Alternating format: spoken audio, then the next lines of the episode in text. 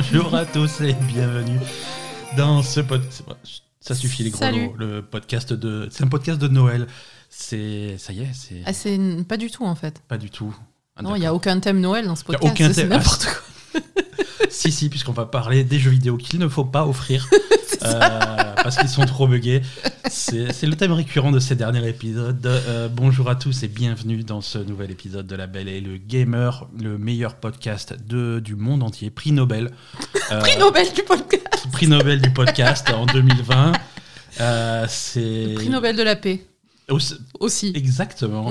C'est l'épisode numéro 162. Nous sommes le lundi 21 décembre 2020. Lundi 21 décembre, c'est Yule. C'est Yule. C'est voilà. Le solstice d'hiver. Et tu sais que ils ont. Alors, on devance un petit peu les news, hein, mais ils ont rajouté Yule dans Assassin's Creed Valhalla. Dans ton campement viking, ils fêtent Yule. Parce que ils font quoi? Je sais pas, ils boivent des bières comme d'habitude. Ils te violent? Comment ça se passe? Exactement, comme des bons vieux vikings. Donc voilà, c'est le lundi 21 décembre 2020, nouvel épisode de ce podcast. Est-ce que tu vas bien, ma chère Asa? Oui. Et toi, mon cher Ben? Bah écoute, moi ça va, tu sais que moi la fin d'année me réjouit toujours. Hein. D'accord. C'est un mensonge, mais... Cette année, non, Noël, c'est pas forcément évident, mais c'est à la fois festif et à la fois stressant parce qu'il y a beaucoup de choses à faire et à organiser. Quoi. Ouais, c'est plus on vieillit, tu vois. Quand on était petit, Noël, c'était cool. C'était trop bien, on recevait des cadeaux et on foutait rien. Maintenant, et puis il arrivait un moment, il arrivait à un certain âge où les gens mais toi aussi, il faut que tu fasses des cadeaux. Mais comment? mais pourquoi? D'ailleurs, est-ce qu'on a des cadeaux pour tout le monde ou... Absolument pas. Il y a un âge où on te dit toi aussi il faut que tu fasses des cadeaux et toi aussi il faut que tu fasses à manger, toi aussi il faut que tu t'organises le Noël. Ouais, écoute, fort heureusement je n'y suis pas encore à cet âge. Azad, nous allons démarrer cet épisode comme chaque semaine par les jeux auxquels on a joué cette semaine. Ouais. Oui. On va commencer par les jeux auxquels on n'a pas joué cette semaine, puisqu'il faut quand même bien expliquer à tout le monde que nous n'avons pas joué à Cyberpunk de toute la semaine. On a exorcisé ce jeu étrange de... Mais on l'a jeté, non ? On l'a pas jeté. Alors on pourrait se le faire rembourser parce que visiblement c'est... Mais bon, ça on en parlera dans les news. Ah, c'est vrai qu'on l'a sur PS4, non ? CD Projekt, ils ont eu une semaine un peu compliquée dont on parlera dans les news, mais simplement... Ouais, non, Cyberpunk, j'ai fait le choix... on va attendre personnel. Que ça marche mieux. Voilà, je l'ai remballé, je l'ai mis dans sa petite boîte, je l'ai mis dans un coin et je le relancerai d'ici quelques mois. Ou quelques années. Ou quelques années, pour un post-mortem ou un truc comme ça. Mais... Là, j'ai bien d'autres jeux bien plus intéressants à jouer. Ouais, il y a tellement d'autres trucs. Et figure-toi que les autres jeux, ils sont finis. Ils sont terminés, on peut y jouer en entier. Il y en a d'autres qui ne sont pas bien finis, mais ils sont jouables. Il n'y a rien de pire, en tout cas, que Cyberpunk. Donc. Si, il y a pire, mais au moins il n'est pas sorti, celui-là. On a joué cette semaine. Non, mais attends. Au moins, il ne s'en cache pas. Back 4 Blood. Mais comment ça, c'est pas pire que Cyberpunk? C'est vachement mieux. C'est vachement mieux que Cyberpunk. Non, mais... Ça marche vachement mieux. Oui, mais il n'est pas sorti. Tu vois, il n'est pas fini parce qu'il n'y a pas de contenu, mais c'est normal, c'est une alpha fermée. Oui, mais ça marche bien. Mais ça marche vachement bien, c'est vachement bien. Excuse-moi, mais... Non, on va parler de Back 4 Blood. C'était vachement bien, ça. C'était vachement bien. Le nouveau jeu des créateurs de... Left 4 Dead. Left 4 Dead, voilà. Alors, vous allez me dire, mais les créateurs de Left 4 Dead, c'est Valve. Oui, c'est Valve. Ouais, d'accord, il faut un flash, il faut un truc... Mais si tu veux, Left 4 Dead, à la base... J'aime bien quand tu fais la voix du mec qui t'emmerde. Je fais super bien. C'est parce que j'ai un exemple en tête, tout à fait. Ouais, je vois.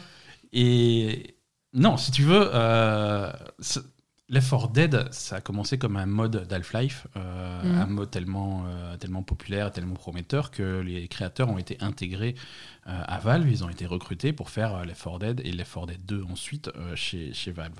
D'accord. On attend les Left 4 Dead 3 depuis environ 250 ans. Et les gens qui sont responsables de tout ça, ils s'étaient barrés pour créer leur propre studio. Turtle Rock, c'est ça? Je sais pas, peut-être. Et ils ont été faire leur premier jeu dans leur coin sur les consoles nouvelle génération. C'était Evolve en 2015 et ça a été un fiasco. Un fiasco à deux niveaux parce que c'est un jeu qui... qu'ils ont essayé de lancer comme un e-sport avant même que le jeu soit sorti. Tu vois, oui. Ça va être trop bien, ça va être un e-sport, les gens vont faire des compétitions. Ils l'ont vraiment orienté comme ça, alors qu'ils ne savaient même pas si le jeu allait être bien. Spoiler, le jeu n'était pas bien et n'était pas très intéressant. Mais c'était pas bien ou c'était compliqué? Parce que c'était un... Disons que c'est le genre de jeu qui... C'était un truc asymétrique, non? C'est ça? Voilà, c'est du multijoueur asymétrique et c'est le genre de chose qui est extrêmement difficile à équilibrer et à rendre intéressant sur le long terme. Parce que c'est le genre de jeu, tu vas répéter des parties et tu vas rejouer les mêmes maps, les mêmes trucs... C'est comme pas mal de jeux qui font de l'e-sport. Hein, quand même. Exactement, tout à fait. Donc c'est difficile d'avoir quelque chose d'équilibré et qui sont intéressants à jouer sur le long terme. Evolve n'était pas intéressant à jouer sur le long terme. Les parties n'étaient pas forcément équilibrées. Les stratégies pour vaincre le monstre n'étaient pas forcément très variées. Et il n'y avait pas vraiment de méta clair qui arrivait à se mettre en place pour que ça soit intéressant. Donc le jeu a fait un bide. Hein.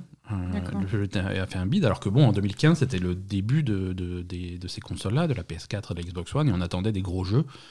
Et c'était un des jeux les plus attendus. Mais ça n'a pas marché. Et donc on n'a plus trop entendu parler de Turtle Rock jusqu'à ce nouveau projet. Back 4 Blood, et là Back 4 Blood ils sont de retour à leurs premiers amours, c'est-à-dire le défonçage de zombies organisé, et ceux qui ont joué un jour dans leur vie à Left 4 Dead ou Left 4 Dead 2, vous ne serez absolument pas perdus avec Back 4 Blood, parce que c'est exactement le même jeu. D'accord. C'est pas péjoratif ce que je dis, parce que c'était un jeu excellent. Et il y a beaucoup de jeux ont essayé de reproduire ça, de faire un petit peu la même chose, tu vois, l'équipe de 4 qui se bat contre des hordes de zombies et des machins. C'est très souvent raté, je trouve. C'est rarement très intéressant, mais là, donc du coup, on a pu jouer à un Back 4 Blood dans son alpha, avec pour l'instant une map de disponible, comment ils appellent ça, un acte? Je crois, ouais, un acte. Un acte divisé en 4 chapitres. Donc on a... c'est assez long quand même. Hein. Tu joues, tu en as pour 1 heure, 1 heure et demie de jeu, quoi. Hein. Ouais, quand même. Il y a du contenu. Mais bon, au final, il y aura beaucoup plus d'actes, beaucoup plus de trucs. Et c'est ça le modèle, c'est-à-dire 4 joueurs en coopératif, il y a un point de départ dans la map, il y a une arrivée, il faut arriver jusqu'à la safe room à l'autre bout de la map. Exactement comme dans Left 4 Dead, et en chemin il y a des hordes et des hordes de zombies, différents modèles, des zombies classiques en nombre assez élevé, surtout si tu les énerves et que tu déclenches des alarmes ou que tu fais du bruit ou des trucs comme ça, ils vont arriver vraiment par vague, ce qui est soit assez facile à déclencher, soit on jouait vraiment avec des glands. C'est le genre de jeu, tu t'améliores au bout d'un moment, ouais. Mais effectivement on jouait avec des glands. C'est-à-dire toi, moi et un pote à nous. Ouais. Déjà trois glands de base, plus des gens qu'on avait en random avec qui on communiquait pas, donc c'était très très gland. Mais c'est le même principe que dans Left 4 Dead. Plus un bot. Left 4 Dead, si tu t'approchais trop de certaines voitures, il y avait des alarmes de voitures qui se déclenchaient, tu vois, des trucs comme ça. Moi, j'ai pas joué à Left 4 Dead, je connais pas du tout, donc. Bah, maintenant, ça y est, maintenant tu connais. Ouais. C'est... Parce que c'est exactement ça. Non, mais même moi qui connais pas Left 4 Dead, je trouve que c'est vraiment vachement bien Back 4 Blood. Ouais. C'est pour comparer à ce que moi je connais dans ce type de jeu, c'est-à-dire World War Z, qu'on a testé il y a pas longtemps, que j'ai détesté. Ouais. Ça, c'est vraiment mieux. Bah, disons que alors c'est joli, c'est bien animé, c'est propre, c'est précis. C'est très précis en shooting, en fait. Le shooting est vraiment sympa. Ouais, le côté tir, le côté vraiment shooter à la première personne est vraiment agréable. Ouais. Ils arrivent à avoir un équilibre qui est pas évident à faire, un équilibre entre te faire sentir puissant, je veux dire les zombies tu les défonces littéralement, mais c'est quand même dangereux. Ouais, c'est tu ça. Vois, et l'équilibre entre les deux, il faut pas que tu sois trop puissant, mais il faut que ça soit jouissif de démolir des zombies par dizaines et dizaines. Ouais, c'est ça. Non, l'équilibre est vraiment sympa. Ouais. Alors peut-être un petit peu trop. Hein, après, on peut jouer avec les niveaux de difficulté, mais je trouve que les armes sont extrêmement puissantes, extrêmement précises. La précise, c'est intéressant. Oui, c'est intéressant, mais jouer sur PC, clavier-souris, le flingue, le revolver de base, tu peux en faire un fusil sniper, quoi. T'as un zombie extrêmement loin, tu cliques sur la tête, le mec il explose, quoi. Mais c'est bien, hein. Bah, après, moi j'avais un fusil à pompe,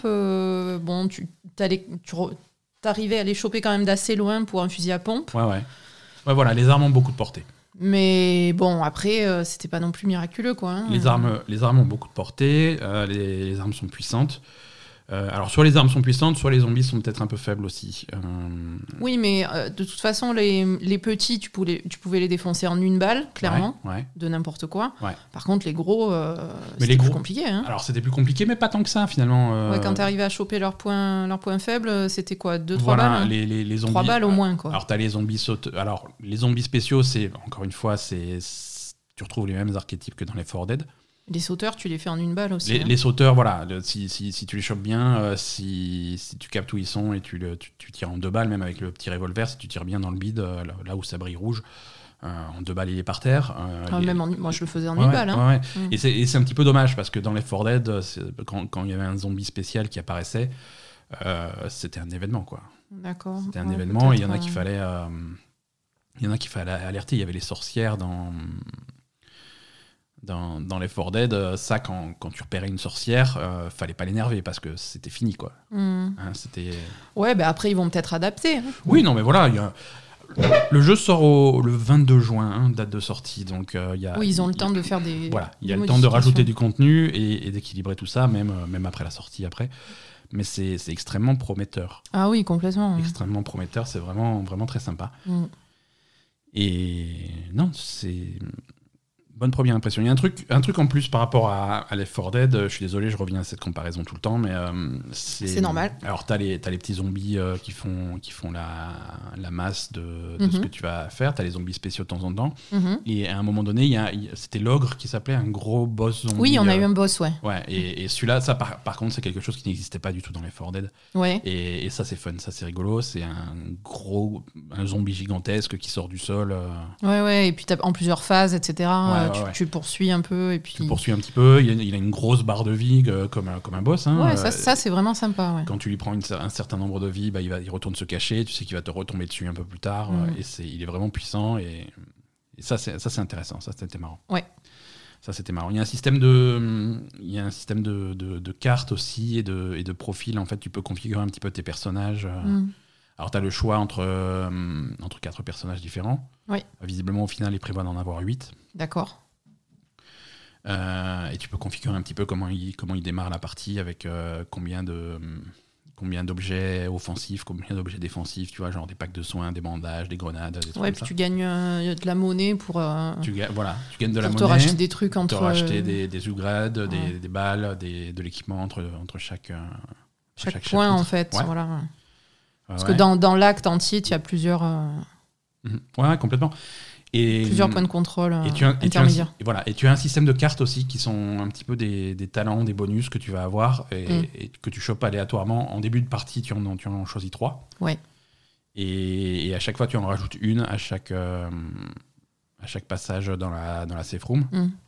Et en fait, voilà, c'est présenté comme des cartes. C'est un deck de cartes, tu en as 3 ou 4 en main, et tu choisis celle que tu préfères, et là tu l'ajoutes à ton truc, et tu peux dire par exemple, bah, je suis plus puissant avec les fusils à pompe, ou alors les trucs de soins sont plus efficaces sur moi, quand je bandage quelqu'un, ça me bandage moi également. C'est des avantages, des bonus, parfois il y a ces bonus avec malus, mais c'est intéressant, ça permet de personnaliser ton... Oui, ça permet d'avoir une évolution le long de la partie, quoi. Voilà, non seulement tu fais progresser ton personnage au fil de la partie, mais également ça va rendre chaque partie différente parce que tu vas avoir un build différent. Ouais, c'est vrai. Et voilà. Bah, après, moi, ça m'a un peu gavé ça parce que je suis tombée que sur des cartes qui donnaient des avantages au corps à corps et. Mais c'était pas trop ton truc. Bah, quand j'avais la machette, si, mais bon, c'est pas évident. Un gros zombie, par exemple, tu peux pas le prendre au corps à corps. Les petits, les gros, tu les défonces, mais dès que t'en as un qui est un peu plus puissant, tu te fais éclater si tu viens en contact. Hein. Tu vas jamais avoir de bonus qui sont intéressants dans toutes les situations. Ouais, moi il faut faire avec ce que t'as. J'aime bien tirer sur les gens. Faut faire ce que t'as, faut t'adapter avec ce qu'on te donne. J'aime bien découper les gens à la machette aussi. Ouais. Bah, c'est le principe un petit peu de Hadès. Hein. On te donne un choix de différents bonus. Tu fais celui que tu préfères. Peut-être que t'aimes aucun des trois. Peut-être que t'aimes les trois et t'arrives pas à décider. Mais tu fais avec ce qu'on te donne et ça va orienter ton run. Ouais, après, je sais pas. Il faudrait que je joue un peu plus à celui-là. Hadès, je trouve que ça me satisfait plus ce qu'on me propose. Ouais. Les améliorations de Hadès sont un peu plus satisfaisantes. Après, je sais pas. Hein, j'ai peut-être pas... Oui, mais après... J'ai peut-être pas encore bien le jeu en main, donc Exactement. Ouh, j'ai une petite frayeur, là. J'avais l'impression de ne pas avoir démarré mon enregistrement, mais... Tout se passe bien. Tout va bien. Je me suis fait peur tout seul. T'es sûr que t'as démarré ton enregistrement ? Oui. Très bien. C'est bon. Tout va très bien. Qu'est-ce qu'on a fait encore cette semaine ? Non, mais vous savez, la technique, c'est compliqué. Hein. On a grève de régie, donc on est obligé de tout faire nous-mêmes. Grève de régie ? Eh oui. Non, c'est pas grève de régie, c'est absence de régie. C'est vrai, on n'en a jamais eu. Enfin, c'est toi la régie, donc. On a joué également. On a ressorti des cartons Fall Guys cette semaine. Ouais, on a streamé Fall Guys. On a fait un petit stream de Fall Guys cette semaine qui était sympa. Et Fall Guys est arrivé en saison 3. Ouais. Saison hivernale. Oui. Hein, c'est un thème très, très enneigé, très, très Noël, très festif. Et qu'est-ce que t'en as pensé, toi ? Je prends tes réactions à chaud. J'en ai rien à foutre de Fall Guys, je suis désolée. D'accord. Ma réaction à chaud, c'est ça. Je m'en fous complet, quoi. Bon, c'est... Non, après... Ça me désole. Mais je sais. C'est très malheureux. Non, Fall Guys, c'est un jeu qu'il faut garder sur ta console pour faire une petite partie de temps en temps. Oui, ça se voilà. Joue une petite dose. C'est sympa de temps en temps de voir les nouveaux... Mais c'est vrai que...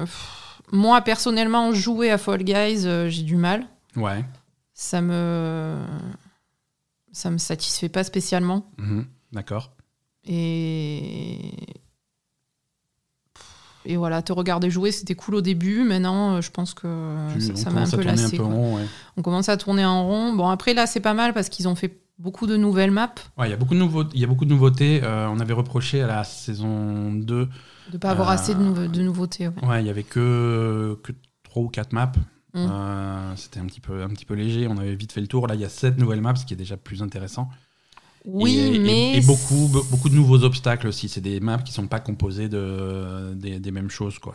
Et... Ah bon ? Ouais. Ah, moi, je trouve que c'est des copies des autres avec un thème hiver par-dessus. Hein. Bah, il y a des... franchement, il y a des nouveaux obstacles, les coups de poing, les catapultes, les trucs comme ça. Ça donne un petit peu une dynamique un petit peu différente qui n'existait pas. Et les catapultes, ces obstacles, tu vas les retrouver dans des maps dans les maps précédentes. Tu vois, il y a en plus des 7 nouvelles maps, toutes les anciennes maps ont été retravaillées avec des nouveaux obstacles et des trucs qui n'étaient pas ou qui sont déplacés. Donc ça donne vraiment un coup de frais à l'ensemble. Alors ça révolutionne pas de truc, hein. Si vous avez déjà un burn-out de Fall Guys, ça va pas le soigner. Non. Ben, en fait, le problème, c'est qu'il y a eu vraiment cette vague Fall Guys quand c'est sorti, tout ça. Ouais.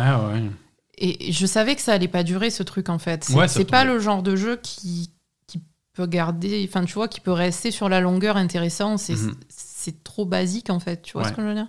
Donc, ouais, il y a pas suffisamment de profondeur...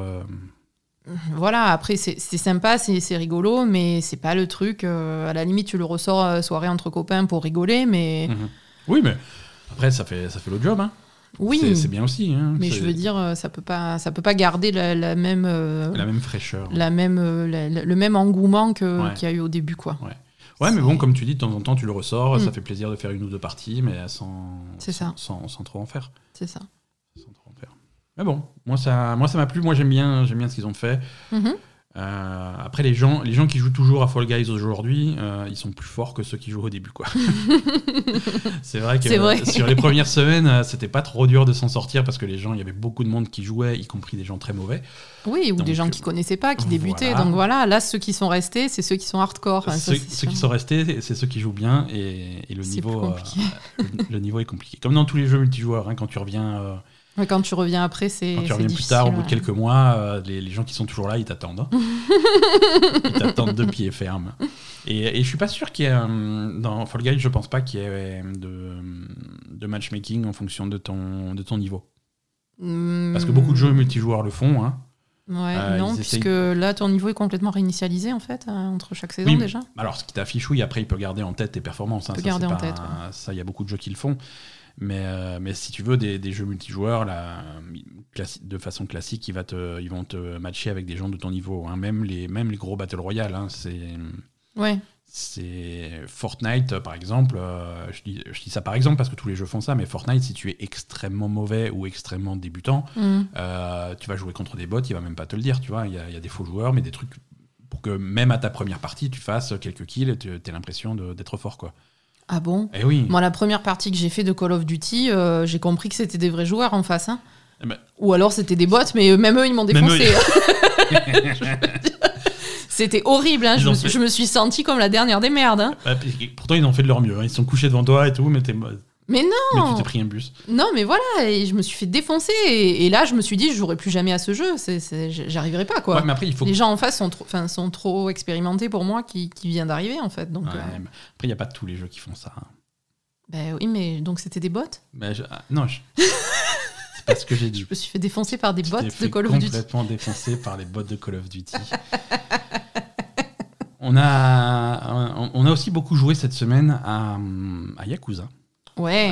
Yakuza Like a Dragon, c'est bien comme jeu, c'est pas mal. Hein.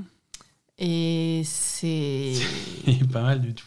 C'est de mieux en mieux en fait. Ouais. Et non, c'est incroyable, franchement, c'est voilà. Alors, si on est gentil, on va dire que c'est de mieux en mieux. Oui. Si on est méchant, on peut dire que c'est un jeu qui met du temps à démarrer. C'est vrai. Mais comme tous les Yakuza, qui sont des jeux qui font 30, 40, 50, 60 heures selon. C'est une histoire qui met très longtemps à se révéler, en fait. C'est ça. Non, mais après, c'est vrai que moi, là où on en était, au début, il y a un moment, il y a eu une phase quand même où je me suis dit, bon, finalement, ce jeu, il va pas être aussi bien que les autres Yakuza parce qu'il y a beaucoup moins de trucs. Et puis, au moment où je me suis dit ça, tout a commencé à se débloquer et il y a eu autant de contenu, voire plus que les autres Yakuza. Donc là, j'ai été très satisfaite. Ouais, comme dans tous les Yakuza, c'est un jeu qui révèle des éléments de gameplay jusque littéralement la moitié du jeu. Ouais, hein. Mais après... Et c'est comme c'est un jeu... Au bout de 40 heures, tu vois, tu as encore des nouveautés. Complètement. Et tu vas encore avoir des tutos et dire, et voilà, et dans ce jeu, tu peux faire ça aussi, et il te débloque des systèmes entiers de jeu. Moi, je trouve que c'est vachement bien parce que... Comme tu dis, tu découvres encore des choses du jeu et il y a tellement de trucs dans le jeu que tu en as encore qui arrivent après 40 heures de jeu. Exactement. Après, le problème qu'on a avec toi, c'est que tu ne fais pas... je pense que c'est toi aussi qui est responsable du fait que ça aille pas assez vite au début parce que tu fais tellement de quêtes annexes et d'activités à la con, etc. Au lieu de faire avancer les quêtes principales... Oui. Que du coup, ça met du temps à arriver, tu vois. Ah, mais moi, tu me donnes des activités annexes, je vais les faire, tu vois. Par exemple, quand on est tombé sur... Il y a un simulateur de business. Mais t'as passé 2 jours dessus. C'est un simulateur de business, si vous voulez, sans spoiler. C'est quelqu'un qui va rencontrer ton personnage, Ichiban, et qui va se dire... Un SDF qui vit dans la rue, qui a tout perdu, c'est sans doute une personne idéale à qui confier mon entreprise. Et donc, tu deviens PDG de ce truc-là. Et du coup, tu vas, c'est un simulateur de grande entreprise, quoi, de groupement financier. Mmh. Tu vas racheter des entreprises, tu vas les faire fructifier, tu vas gérer les employés, des machins comme ça. C'est un système extrêmement complexe, extrêmement complet. À chaque fois, c'est des petits jeux dans le jeu, complètement. Voilà. Hein. Des gros jeux dans le jeu. Oui, des jeux dans le jeu. Moi, quand je suis tombé là-dessus, les amis, laissez-moi vous dire que ma progression dans l'histoire, c'est dramatiquement ralenti, quoi. Ah oui, non, tu as passé 1 jour et demi là-dessus et... Mais ça y est, mon entreprise est la meilleure entreprise du monde, je suis content. Même quand j'ai essayé de m'énerver, de te dire « Maintenant, tu arrêtes de faire ça, tu avances l'histoire, je veux voir l'histoire », je t'ai dit non et t'as été te coucher. Ouais, voilà. Bah, c'est comme ça. C'est comme ça. Non, mais moi, ça me plaît, ces trucs-là. Mais voilà, après, niveau scénario, j'aurais dû le voir venir parce que c'est littéralement comme ça dans tous les Yakuza et Judgment et tous les trucs parallèles. T'as l'impression, t'as le scénario, ça démarre fort, et puis après, ça part dans une autre direction, d'une histoire qui a aucun rapport. Et puis au bout d'un moment, tu fais « Ah, en fait, c'était la même histoire !» Il y a tout qui se tient, tout qui se relie, et tout... Tu vois les ficelles se dessiner derrière. Non, moi je trouve que. Alors, déjà, il y a énormément de contenu et de densité dans toutes les activités à faire dans le jeu. Toutes les quêtes secondaires sont intéressantes. On a beaucoup parlé des quêtes secondaires de Cyberpunk qui étaient pourries comparées aux quêtes secondaires de Witcher 3, etc. Ce genre de trucs. Là, les quêtes secondaires, c'est à la fois plein d'absurdités, à la fois plein de. de principes sympas, de valeurs sympas et de finesse psychologique incroyable, ouais, contrebalancée par l'absurdité de l'autre côté, mais si t'arrives à réfléchir 2 minutes, tu vois qu'en fait c'est super fin comme truc. C'est super fin. C'est super subtil. C'est extrêmement subtil, même quand ils essayent même quand ils font de toute évidence les gros lourds avec des grosses blagues, des situations absurdes, ouais, des trucs comme ça. Derrière, tu vas toujours avoir le truc touchant, le truc bien écrit, le truc... T'as toujours un truc émouvant, un truc touchant qui va te ramener à ce que tu connais, à des situations que tu connais, etc. Mmh. Et même sur des trucs hyper absurdes, ils vont arriver à te faire apprécier la quête, ouais, même si c'est quelque chose qui, au départ, tu te paraît complètement fou, quoi. Ouais. Et ça, c'est incroyable. Et après, le scénario principal... il est top, hein. Il est top, comme toujours dans tous les Yakuza. Ouais, ouais. Et comme toujours dans tous les Yakuza, moi, c'est le seul jeu vidéo où je suis surprise du scénario. Ouais. Parce que, généralement, on commence à avoir l'habitude des jeux vidéo et des scénarios de tout, quoi. Ah, c'est rare, voilà, des scénars où tu vois pas arriver le twist, quoi. Voilà, c'est rare qu'on voit pas arriver les choses. Et là, c'est toujours... à chaque fois, c'est les surprises totales, quoi. Ouais. Voilà. Et en te disant que, ah oui, mais en fait, si j'avais réfléchi un peu plus, c'est vrai qu'ils avaient quand même posé les bases de ce qu'ils arrivent à entraîner, mais c'est tellement subtil, mm-hmm, que tu t'en rends pas compte. Et c'est voilà, ça. Et c'est l'autre facette du truc, d'un, mm, scénario qui est volontairement lent et qui commence doucement. Ouais. En fait, il commence pas doucement. C'est juste que c'est un scénario qui va planter ses petites graines, qui, mm-hmm, va poser ses pions un petit peu partout. Ouais. Et c'est là que tu vois pas venir le truc. Tu vois, le scénario va... C'est littéralement ça, tu vois. Au chapitre 2, il va poser un truc. Au chapitre 3, il va poser un truc. Au chapitre 4, il va poser un dernier truc. Et t'as l'impression, bon, bah, c'est des petits éléments, des petites histoires, mmh, sympas, indépendamment les unes des autres. Et tu arrives au chapitre 9 et le jeu, il te dit, et voilà, échec et mat. Quoi ? C'est ça. Et t'as tous les trucs, tous les petits détails tout qui se remet en place et tu dis, ah, mais ouais, en fait, ouais, c'était ça. Non, c'est très malin, c'est très bien écrit. Et ça va corriger aussi des défauts qu'on avait donnés aux précédents Yakuza, de souvent... alors bon, c'est l'univers des Yakuza, que ça soit le jeu vidéo ou entre guillemets, dans la vraie vie. C'est des univers qui sont très masculins. Oui. Et on a toujours reproché au jeu de pas vraiment avoir de personnages féminins intéressants. Alors que là, on a des personnages féminins qui sont fantastiques, qui sont super forts. C'est ça. Qui sont... Oui, en plus, il y a toute une réflexion derrière sur l'égalité des sexes, etc. Il y a plein de trucs comme ça. Et là aussi, c'est super subtil, en fait. Et c'est quelque chose qu'il n'y avait pas forcément dans les Yakuza précédents. Et effectivement, on leur reprochait ça. Et donc, en plus, ils ont rajouté ça. Tu vois qu'il y a une vraie réflexion sur la place de la femme dans la société japonaise, etc. Et dans les dialogues entre les personnages, ça se ressent beaucoup parce que donc il y a une fille qui va rapidement s'intégrer au groupe et elle est top psycho, elle est terrible, elle est magique. Mais voilà, mais je veux dire, c'est un bourrin, elle est incroyable, ouais. Et c'est à la fois un bourrin, à la fois elle est super féminine, ouais. C'est une hôtesse, hein, sans vouloir spoiler, mais voilà, de base c'est une hôtesse, donc c'est une fille de on va dire des quartiers chauds, de la nuit, etc. Mais à la fois, elle est super charismatique, etc. Elle a une super personnalité. Voilà, et elle a cette personnalité qui est... Enfin, qui va être à la limite mise en avant par rapport aux autres mecs du groupe, quoi, tu vois. Ouais, donc, ouais. Donc ça change vachement par rapport à tout ce qu'on avait dans les jeux japonais en général, et dans Yakuza en particulier. Non, elle fait sa place. Hein. Et du coup, c'est vraiment bien... que les mecs qui font Yakuza, qui étaient déjà à un niveau incroyable, arrivent aussi à intégrer ce genre de choses qui nous tient à cœur, ouais, particulièrement, et arrivent également vraiment à avoir cette réflexion sur les femmes et sur plein d'autres trucs, en fait, hein, sur l'homosexualité, sur plein de choses, sur plein de sujets. Sur la prostitution, sur des trucs comme ça que finalement, dans les Yakuza précédents, il y avait quelques fausses notes de temps en temps sur ce genre de truc, en fait. Ouais. Et là, je trouve que c'est nickel. C'est vraiment comme il faut. Il y a toujours des petites touches comme ça de trucs sympas et qui vont dans le sens de l'inclusion sociale, quoi. Complètement, voilà. Complètement. Même si... Voilà, même si on est quand même dans... thématiquement dans les quartiers chauds, dans les trucs comme ça. Parfois, effectivement, la position de la femme, ça va pas être toujours, toujours très flatteur. Forcément, t'es dans les quartiers chauds, les filles que tu croises, c'est des hôtesses. Il y a des hôtesses, il y a de la prostitution. Mais voilà, là, ils vont faire en sorte qu'il y ait une histoire derrière toutes ces femmes, même si c'est des femmes qui sont dans une situation difficile ou pas forcément avantageuse pour elles. Et à aller voir derrière, quoi, voilà. Non, c'est intéressant.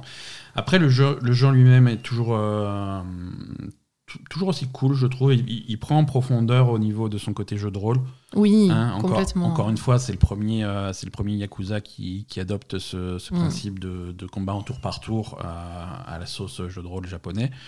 D'ailleurs, il y a plein de références au jeu de rôle japonais un peu partout, pas seulement au niveau des systèmes, au niveau des thèmes, au niveau des visuels, au niveau de plein de choses. Au niveau de la construction de l'histoire, c'est vraiment un hommage. Et tu retrouves plein de trucs, il y a du Pokémon, il y a du Final Fantasy, il y a Dragon Quest. Il y a de tout. Il y a énormément de trucs, quoi. Persona, ouais. Voilà. Il y a vraiment des... Ça va vraiment piocher dans les grands noms du jeu de rôle et pas que chez Sega. Ça va piocher des clins d'œil vraiment ouverts à tous les grands jeux de rôle japonais. Et t'as un mélange de tout ça avec un système de job qui est très Final Fantasy, qui est très avec des systèmes. Non, puis voilà, ce qui était un peu chiant au début aussi, c'est que tu pouvais pas trop changer de classe. Ouais. Au tout début, en tout cas, du jeu. Là, ça s'est bien débloqué. Et du coup, et les classes aussi sont super drôles, quoi. Les classes sont, tu peux être hôte ou hôtesse. Ouais. Tu peux être idole. Tu peux être cuisinier. Tu peux être breakdancer. C'est très garde du corps. Après, des trucs un peu plus... Voyant. Voilà. Tu peux être voyant. Voyant, putain. On les a pas tous testés encore. Mais... Non, mais voilà, ça c'est trop bien, quoi. Ça donne envie. Et tous les combos en combat, toutes les animations, tout ça, c'est trop bien, quoi. Non, c'est un super jeu. Vraiment. Et pour la première fois en français, on le répète encore parce qu'il y a des gens qui nous écoutent et qui sont encore surpris quand ils ressortent les vieux Yakuza et qui se rendent compte qu'ils sont en anglais. Le seul Yakuza qui est en français, c'est Like a Dragon, c'est le 7. Ouais, c'est celui-là. Et il y a Judgment.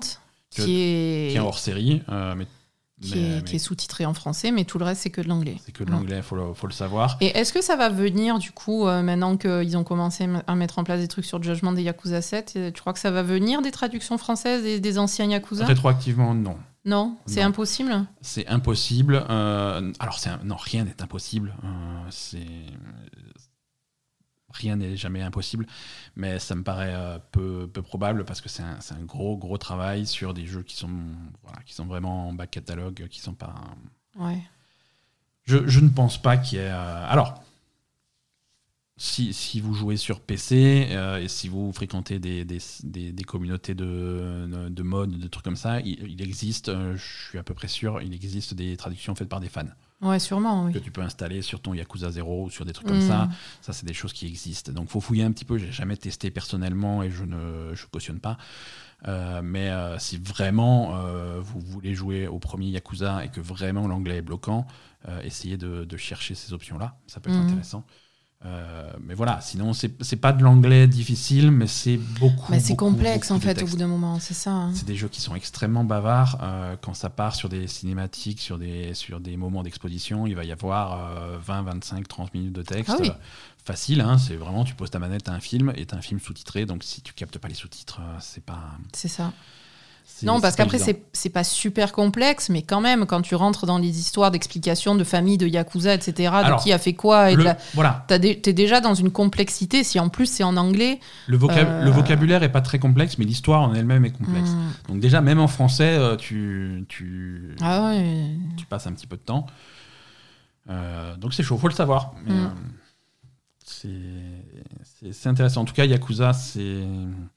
Il s'était un petit peu perdu dans toutes ces sorties du mois de novembre, les nouvelles consoles, les trucs comme ça, entre les différents trucs qui étaient sortis, les Spider-Man, les Assassin's Creed, les trucs comme ça. Mais maintenant que tout se tasse un petit peu...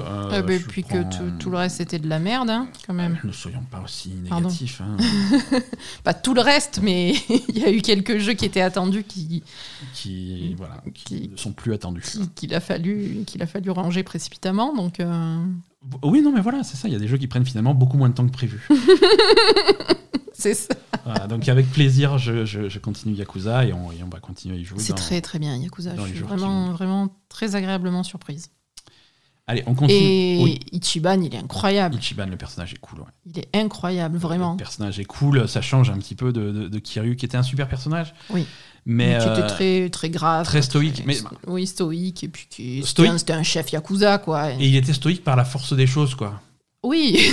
Parce que c'est un personnage qui date d'une époque des jeux vidéo où animer le visage du personnage, c'était compliqué. Donc, faire un personnage qui est impassible en toute situation, c'est pas mal. Ça collait bien, tu vois. Ça collait bien à ta PS3, quoi. C'est ça. Maintenant qu'on peut faire des personnages plus expressifs, bah t'as un Ichiban qui est ultra expressif, ouais, quoi. Il est très expressif, ça, vraiment. C'est clair que... Et c'est un personnage qui est tellement à l'opposé de Kiryu. Ouais. Et tu l'aimes tellement autant que Kiryu... non, mais ils sont... à cause du fait qu'ils soient tellement différents, ouais, parce qu'il est tellement naïf et gentil et en même temps, faut pas le faire chier, quoi. Ouais, hein, ouais. Voilà, donc il est très très cool, Ichiban. Ah non, mais on avait déjà fait la comparaison, mais Ichiban, c'est Son Goku. Hein, il est super fort, mais super naïf. Et... il est moins con que Son Goku, quand même. C'est vrai. Parce que Son Goku... c'est compliqué. À part manger du riz... C'est vrai.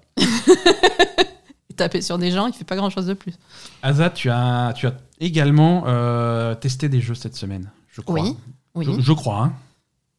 Non mais si. Raconte-nous. Alors, j'ai testé un super jeu. Ok. J'ai testé un super jeu cet après-midi, c'est Shady Part of Me. D'accord. C'est incroyable. D'accord. Vraiment, c'est incroyable. Ok. Voilà. Non, c'est trop bien. En fait, c'est un... très, très, très positif. Ah ouais, non, c'est trop bien. C'est un jeu qui vient de sortir. Il a été annoncé au Game Awards, alors, c'est ça? Pas annoncé au Game Awards. Hein, les gens qui suivent un petit peu ces trucs-là, je crois qu'on avait déjà entendu parler. Ouais. Mais la sortie a été annoncée au Game Awards. Tu vois, tout de suite. Ouais. Il est sorti pendant la cérémonie. Il est pas très cher. Il coûte 15 € sur PC. Il est également disponible sur console. Je pense pas qu'il soit très long. Je l'ai pas fini, mais... Ouais. Ah, mais il est pas court non plus. Hein. C'est une production française ? Ouais, c'est français. Et c'est quoi alors ? Alors, ça ressemble à du Limbo ou du Little Nightmare, quoi. D'accord. Ouais, mais... esthétiquement, hein, gameplay aussi ? Ouais, ok. Bah, niveau... oui, même esthétiquement et techniquement, c'est largement supérieur à Little Nightmare. Ouais, oui, ok. Je le trouve aussi également supérieur à Limbo et Inside. Ouais. Parce que justement, le jeu tire vraiment parti des perspectives. Ouais. Ce que Little Nightmare avait vraiment du mal à faire. Moi, ça me gênait vraiment les perspectives dans le jeu. Là, c'est super bien fait, c'est incroyable. Ouais. Ouais. Donc, vraiment les perspectives. Et en fait, tu vas rapidement jouer sur... donc, tu joues une petite fille, hein, et tu vas rapidement faire la différence entre l'ombre et entre elle et son ombre. Ok. Donc tu vas avoir deux niveaux en fait. Deux plans de jeu, quoi. Deux plans de jeu, le premier plan avec la petite fille normale, ouais, et l'ombre derrière avec la petite fille, l'ombre qui saute derrière aussi en fait. D'accord. Et tu peux switcher de l'un à l'autre, c'est ça ? Tu switches de l'un à l'autre et tu fais avancer les deux personnages et il faut que les deux personnages arrivent au point, se retrouvent à la fin, ouais. Voilà, se retrouvent à chaque point. Alors les points de sauvegarde sont assez courts. Donc ça c'est cool aussi, tu vois, quand tu progresses un petit peu, tu peux t'arrêter, ouais. Voilà, c'est très rapproché, donc voilà, tu fais un petit bout, en fait, t'as peut-être un ou deux puzzles, enfin voilà, c'est plus simple dans le raisonnement que des trucs très compliqués où il faut que tu recommences et tu refasses. Moi, c'est ça qui me saoulait un peu dans Limbo ou dans Inside, quand tu faisais une connerie, que tu mourais ou quoi, t'avais pas mal de trucs à refaire, en fait. Ouais. Et là, déjà, tu n'as jamais rien à refaire parce que tu reviens en arrière, tu rembobines. Et... ouais, alors, ce rembobinage, ça va être familier à des gens qui ont joué à Braid, par exemple. Ouais. C'est le même principe. Sauf que Braid, tu t'en sers... alors là, arrête-moi si je me trompe. Hein. Dans Braid, tu t'en servais pour ce système de remonter le temps. Tu t'en servais pour résoudre des énigmes. Là, c'est simplement vraiment corriger tes conneries, juste, hein. Les deux. Les deux ? Oui. Les deux, tu t'en sers... D'accord. Donc, attends, je réfléchis. C'est plutôt pour corriger tes conneries. Peut-être que ça va venir... Ouais. Que c'est un élément de gameplay, ça va devenir un élément de gameplay. Pour l'instant, c'est plutôt pour corriger tes conneries. Et en fait, plutôt pour bien visualiser... Le puzzle dans son ensemble, vu que t'as deux plans et t'as les deux trucs à faire en même temps, donc du coup parfois il faut quand même que tu vois toutes les composantes du truc, parfois d'un côté c'est un peu plus loin, etc. Donc ouais, en tout cas visuellement c'est incroyable, c'est très très beau quoi. C'est très très beau, c'est bluffant, hein. Ouais, c'est vraiment bluffant, donc t'as toutes ces impressions de profondeur, etc. Et donc alors c'est très dessiné, hein, je sais pas comment dire, ça ressemble un peu à Limbo Little Nightmare, mais mieux, je trouve. C'est beaucoup plus... Bah déjà, il y a une 3D, il y a cette perspective et cette 3D qui n'existe pas du tout dans Limbo. Dans Limbo. Et qui est ratée dans Little Nightmare, donc... Enfin, il me semble. Ouais. et là, c'est... Ouais, en fait, la partie ombre de la petite fille doit rester dans la lumière et la petite fille doit rester dans l'ombre. Alors il y a aussi également ces jeux de lumière avec des éléments qui se retrouvent un peu sur le thème onirique, etc., avec les éléments de la chambre, les jouets, les machins. Voilà. Au début, t'es visiblement dans un rêve, tu te réveilles dans ton lit, ensuite tu vas faire un... Voilà, c'est très onirique, etc., et très noir. Il y a tout le côté psychologique. Et en plus, il y a tout le côté psychologique et chose qu'il n'y a pas du tout dans les autres, les autres jeux qui ressemblent à ça. Il y a beaucoup de mots écrits, donc le côté psychologique est vraiment très mis en avant. Ouais. Et il y a souvent des mots, des phrases. Bon, c'est écrit en anglais, hein, même si c'est un jeu français, je pense qu'on peut le mettre en français, mais ça doit être possible. Voilà. Mais et il y a ces mots écrits et parfois la petite fille parle aussi. Et il y a beaucoup de mots qui sont dans le truc, en fait, chose qu'il n'y a pas du tout sur les autres jeux de ce type. Là, ils ont réussi sans avoir de dialogue, ou en tout cas très peu, puisque la petite fille, elle dit parfois une phrase, mais c'est pas non plus... voilà, à réussir à mettre des idées vraiment concrètes et très psychologiques sur le jeu, en fait. Et là aussi, qui vont être soit écrits en noir, soit écrits en blanc sur fond noir, ouais, qui vont représenter là aussi les deux... les contrastes. Les deux... Ouais. L'ombre et la petite fille d'ombre et la vraie petite fille. Et du coup, ce concept un peu d'ombre et de réalité, c'est très psychologique, en fait, comme concept. Et ça va être le conscient et l'inconscient, on va dire, quoi, tu vois. Et ça marche super bien avec le jeu. Et c'est incroyable, en fait. Tout le concept du jeu, je trouve que ça marche super bien ensemble. C'est vraiment trop bien. Et c'est trop beau. Et ça m'arrive pas souvent d'être aussi enthousiasmée par ce genre de jeu. Donc... Ouais, ça a été le coup de cœur immédiatement, quoi. Ouais, vraiment. Bon, après, il faut voir sur la longueur, parce que... Ouais, voilà, il faut voir sur la longueur. Après... C'est le genre de jeu, voilà, il ne faut pas qu'il soit trop long, parce que... Je pense pas que ce soit long, je pense pas que ce soit court non plus, parce que tu as un système où il faut récupérer une collection de trucs à chaque fois. Et tu sais combien il y en a au total? Je sais combien il y en a au total, et je dois être à peut-être un tiers du jeu, un peu, ouais, peut-être un peu moins, un quart ou un tiers du jeu, quoi. Donc, ouais. A priori, le jeu fait entre 4 et 5 heures. Ouais, ça va. C'est franchement The Shady Part of Me. Shady Part of Me, c'est vraiment, vraiment sympa. N'hésitez pas, ça a l'air très cool. Ouais. Et j'attends de voir un peu... j'attends de voir comment ça se déroule, en fait, pour voir comment... Qu'est-ce qu'ils font de l'histoire, en fait, sur vraiment cette histoire psychologique, qu'est-ce qu'ils en font jusqu'à la fin du jeu, tu vois. Ouais, parce que... Ouais. Je me méfie parfois des jeux comme ça, où au début, ça a l'air tellement merveilleux, et puis après, ce qu'ils font de l'histoire, ça te convient pas forcément. Donc, donc voilà. On va voir, mais vraiment super impression de départ, en tout cas. Est-ce qu'il y a d'autres jeux dont tu aimerais nous parler ? Qu'est-ce que j'ai fait ? J'ai fait un perso à Demon's Souls. Ouais, t'as commencé Demon's Souls, mais je pense que t'as pas trop accroché. Mais si, oui. Alors, non, mais j'adore Demon's Souls, visuellement j'adore. Voilà, ça c'est ce genre de jeu, tu aimes beaucoup l'esthétique. Ouais, complètement. Tu apprécies le principe, même par contre y jouer toi-même, c'est... Non, mais ça va. Bah, je sais pas. Comment tu me parles, toi? Non, mais je dis pas que. Je dis juste que peut-être ça te plaît pas trop, quoi. Non, non, si, ça me plaît. Après, c'est un peu frustrant, c'est un peu stressant parce que c'est difficile et à chaque fois tu recommences du début, donc voilà. Ah, c'est le jeu qui cherche à te punir, hein. Ouais, il me punit bien, ouais. Bah, il t'a bien puni, là, j'ai vu. Oh, quand même, j'ai progressé. Ah, tu t'es bien fait punir, hein. Ah non, mais je me suis bien fait punir, mais j'ai progressé quand même. Ok. Ah, bah arrête. Oui, non, attends, très bien. Ça va pas, toi. Tu t'es bien fait punir. Mais tu t'arrêtes un peu. Non, après, moi, le problème que j'ai avec ce genre de jeu, c'est que j'ai l'impression que le temps de réaction du jeu est vraiment lourd par rapport à quand t'appuies sur la manette, en fait. Le mouvement est lent. Oui. Et du coup... C'est un jeu qui... c'est dur pour moi, quoi. Le jeu te pousse à réfléchir absolument toutes tes actions et tous les boutons que tu vas appuyer sur ta manette. Tu peux pas bourriner, tu peux pas faire truc. Il faut faire exactement ce que tu veux faire sur la manette. Alors que t'as beaucoup de jeux d'action qui disent, par exemple, Spider-Man, si je veux taper sur un mec, bah, j'appuie sur carré, le plus vite possible, et le mec, il est mort après.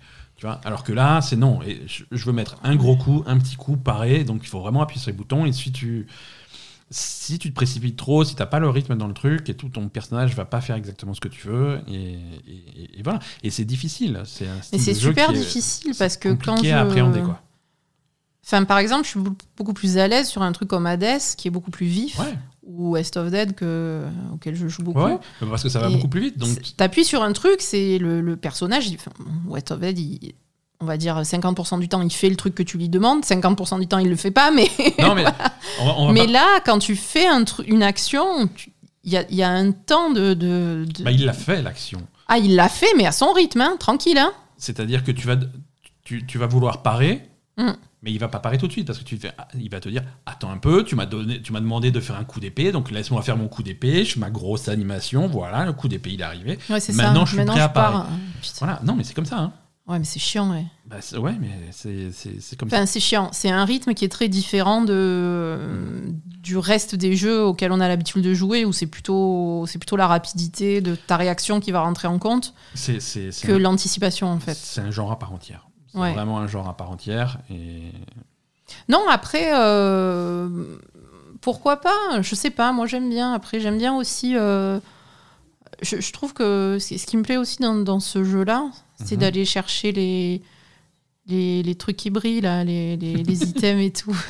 Quand t'as des trucs j'ai passé une heure dans la salle de départ là, à trouver des trucs sur les côtés. Le Nexus, à sauter de bloc en bloc pour aller récupérer le truc qui était en bas. Je suis morte 2000 fois. Oui, mais bon. Mais ça m'a fait plaisir. Voilà, c'est bien. Et non, après, ce qui est pas mal dans Demon's Souls, c'est la magie, par contre. Là, pour le coup, tu balances un sort, le mec, il est mort en face. C'est surpuissant, mais t'as pas beaucoup de mana. Après, t'as des possibilités de récupérer du mana, oui. Mm-hmm. Non, il faut construire ton personnage intelligemment, et dans le sens, si c'est ça que tu veux faire, il y a moyen de faire ton personnage dans le bon sens, quoi. En tout cas, la création de personnages m'a beaucoup plus satisfaite que la création de personnages de Cyberpunk. Ah, c'est bizarre, ça.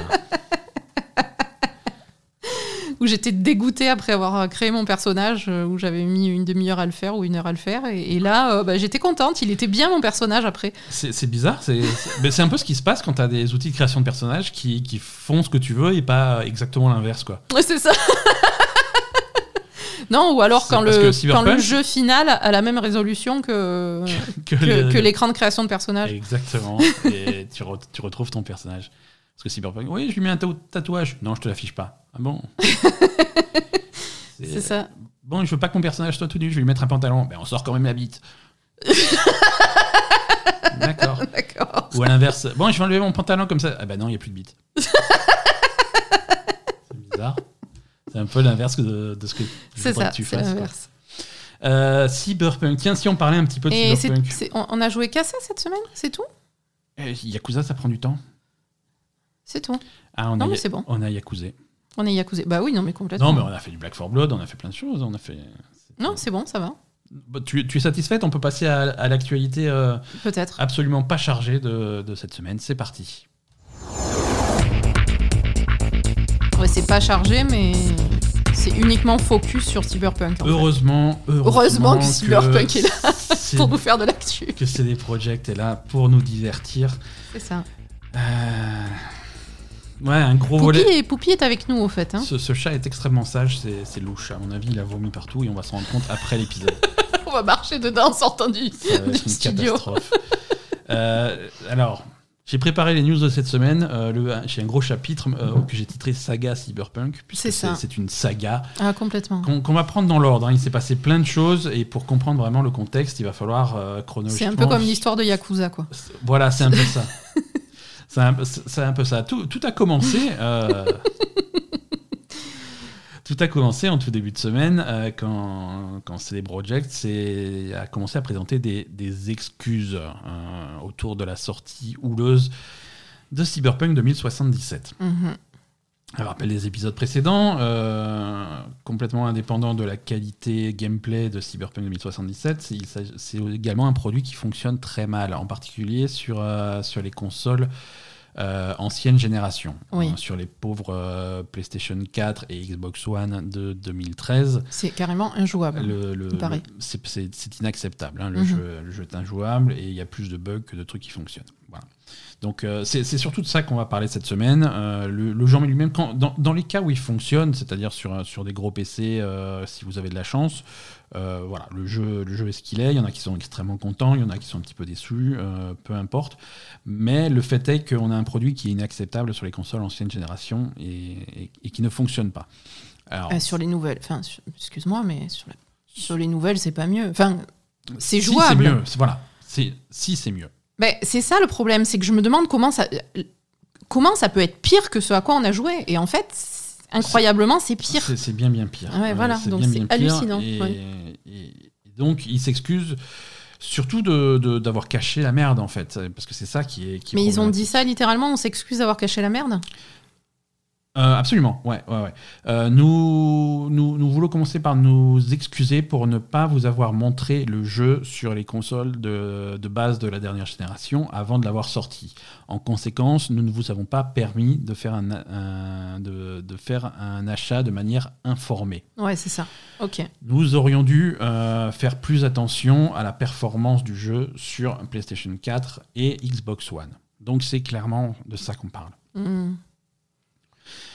Ils ont promis également de continuer à travailler pour améliorer ces versions. Améliorer le jeu en général, les versions PC, voilà. Mais également, nous allons corriger les plus gros problèmes que les joueurs rencontrent sur ces consoles d'ancienne génération. D'accord. Ils annoncent tout de suite l'évidence, mais au moins ils le disent. On ne va pas réussir à faire en sorte que ce jeu soit aussi beau que sur des PC récents ou sur les consoles de nouvelle génération. Mais on va essayer. Mais c'est moche déjà sur les consoles. Mais on va essayer de s'en approcher. C'est toujours moche sur les consoles de nouvelle génération. On n'a pas encore les versions nouvelle génération. Hein, on parle de. Oui, mais au point où on en est, on en aura dans 10 ans. Voilà. Donc ils promettent des patchs. Hein. Il y a des patchs qui sont en train d'arriver. Il y en a un qui est sorti cette semaine qui corrige pas mal de bugs et quelques problèmes de performance. Mais il y a surtout des patchs majeurs qui sont prévus. En particulier, un patch pour janvier et un patch pour février. D'accord. Bon, j'ai absolument aucune confiance sur ces délais. Hein. Le patch de janvier va être repoussé à mars et le patch de février va être repoussé à 2022. Je comprends pas comment ils ont pu sortir le jeu dans cet état, quoi. Putain, c'est incroyable. Il n'y a pas beaucoup de gens qui comprennent. Il y avait clairement une volonté de faire rentrer des sous et de cacher les problèmes. Et ça cause pas mal de problèmes au niveau de la confiance que portent les joueurs en CD Projekt. Oui, parce que là, ça va loin quand même. Ça va loin. Je crois qu'on n'a jamais vu un jeu sortir dans cet état, hein, ouais. À ce point-là, quoi. On n'a jamais vu un jeu sortir dans cet état. On n'a jamais vu, en tout cas, un gros jeu. Hein, je veux dire, des petits jeux merdiques qui marchent mal, ça, c'est tous les jours et personne n'en parle. Il y a une quantité hallucinante de jeux qui sortent tous les jours et on ne va pas parler de tous. Hein. Oui, mais un jeu de cette ampleur qui marche aussi mal, c'est pas possible. C'est incroyable. C'est du jamais vu. C'est du jamais vu. Et du coup, les réactions, c'est également du jamais vu. On va en parler. Non, ce qu'on commence à voir, c'est qu'il y a tromperie sur la marchandise à plein de niveaux. Il y a des systèmes de jeu, il y a des pans entiers de systèmes de jeu qui sont... qui ne sont pas implémentés et du coup qui sont simulés. Un des trucs les plus choquants, c'est les véhicules. Ça, c'est incroyable. L'intelligence artificielle en véhicule, c'est-à-dire que voilà, tu es dans une ville, il y a de la circulation, il y a des voitures qui roulent, et les voitures, elles suivent leur chemin. En principe, ces voitures ont une intelligence artificielle. Hein, pas forcément quelque chose, c'est pas, ils vont pas résoudre les problèmes mathématiques, mais s'il y a un obstacle, ils vont le contourner. Tu vois, c'est quelque chose que les voitures dans les jeux vidéo savent faire littéralement depuis la nuit des temps. Depuis 20 ans. Quoi, je veux dire, GTA le faisait très bien, et je parle pas de GTA 2. Non, voilà, non. Oui, c'est des choses. C'est des choses basiques. C'est des choses basiques. C'est une architecture de jeu basique qui n'est pas là. C'est une base. Là, dans Cyberpunk, il n'y a pas d'intelligence artificielle sur les voitures. C'est incroyable. Les voitures suivent un chemin prédéterminé et s'il y a le moindre obstacle sur ce chemin, elles vont s'arrêter et elles ne vont rien faire d'autre jusqu'au moment où elles vont tilter et dépop complètement sous tes yeux. Oui, c'est ça. Si tu gares ta voiture à toi n'importe où, bah, tu vas créer des embouteillages hallucinants, alors qu'en principe, voilà, les gens font le tour, les gens font... C'est fou.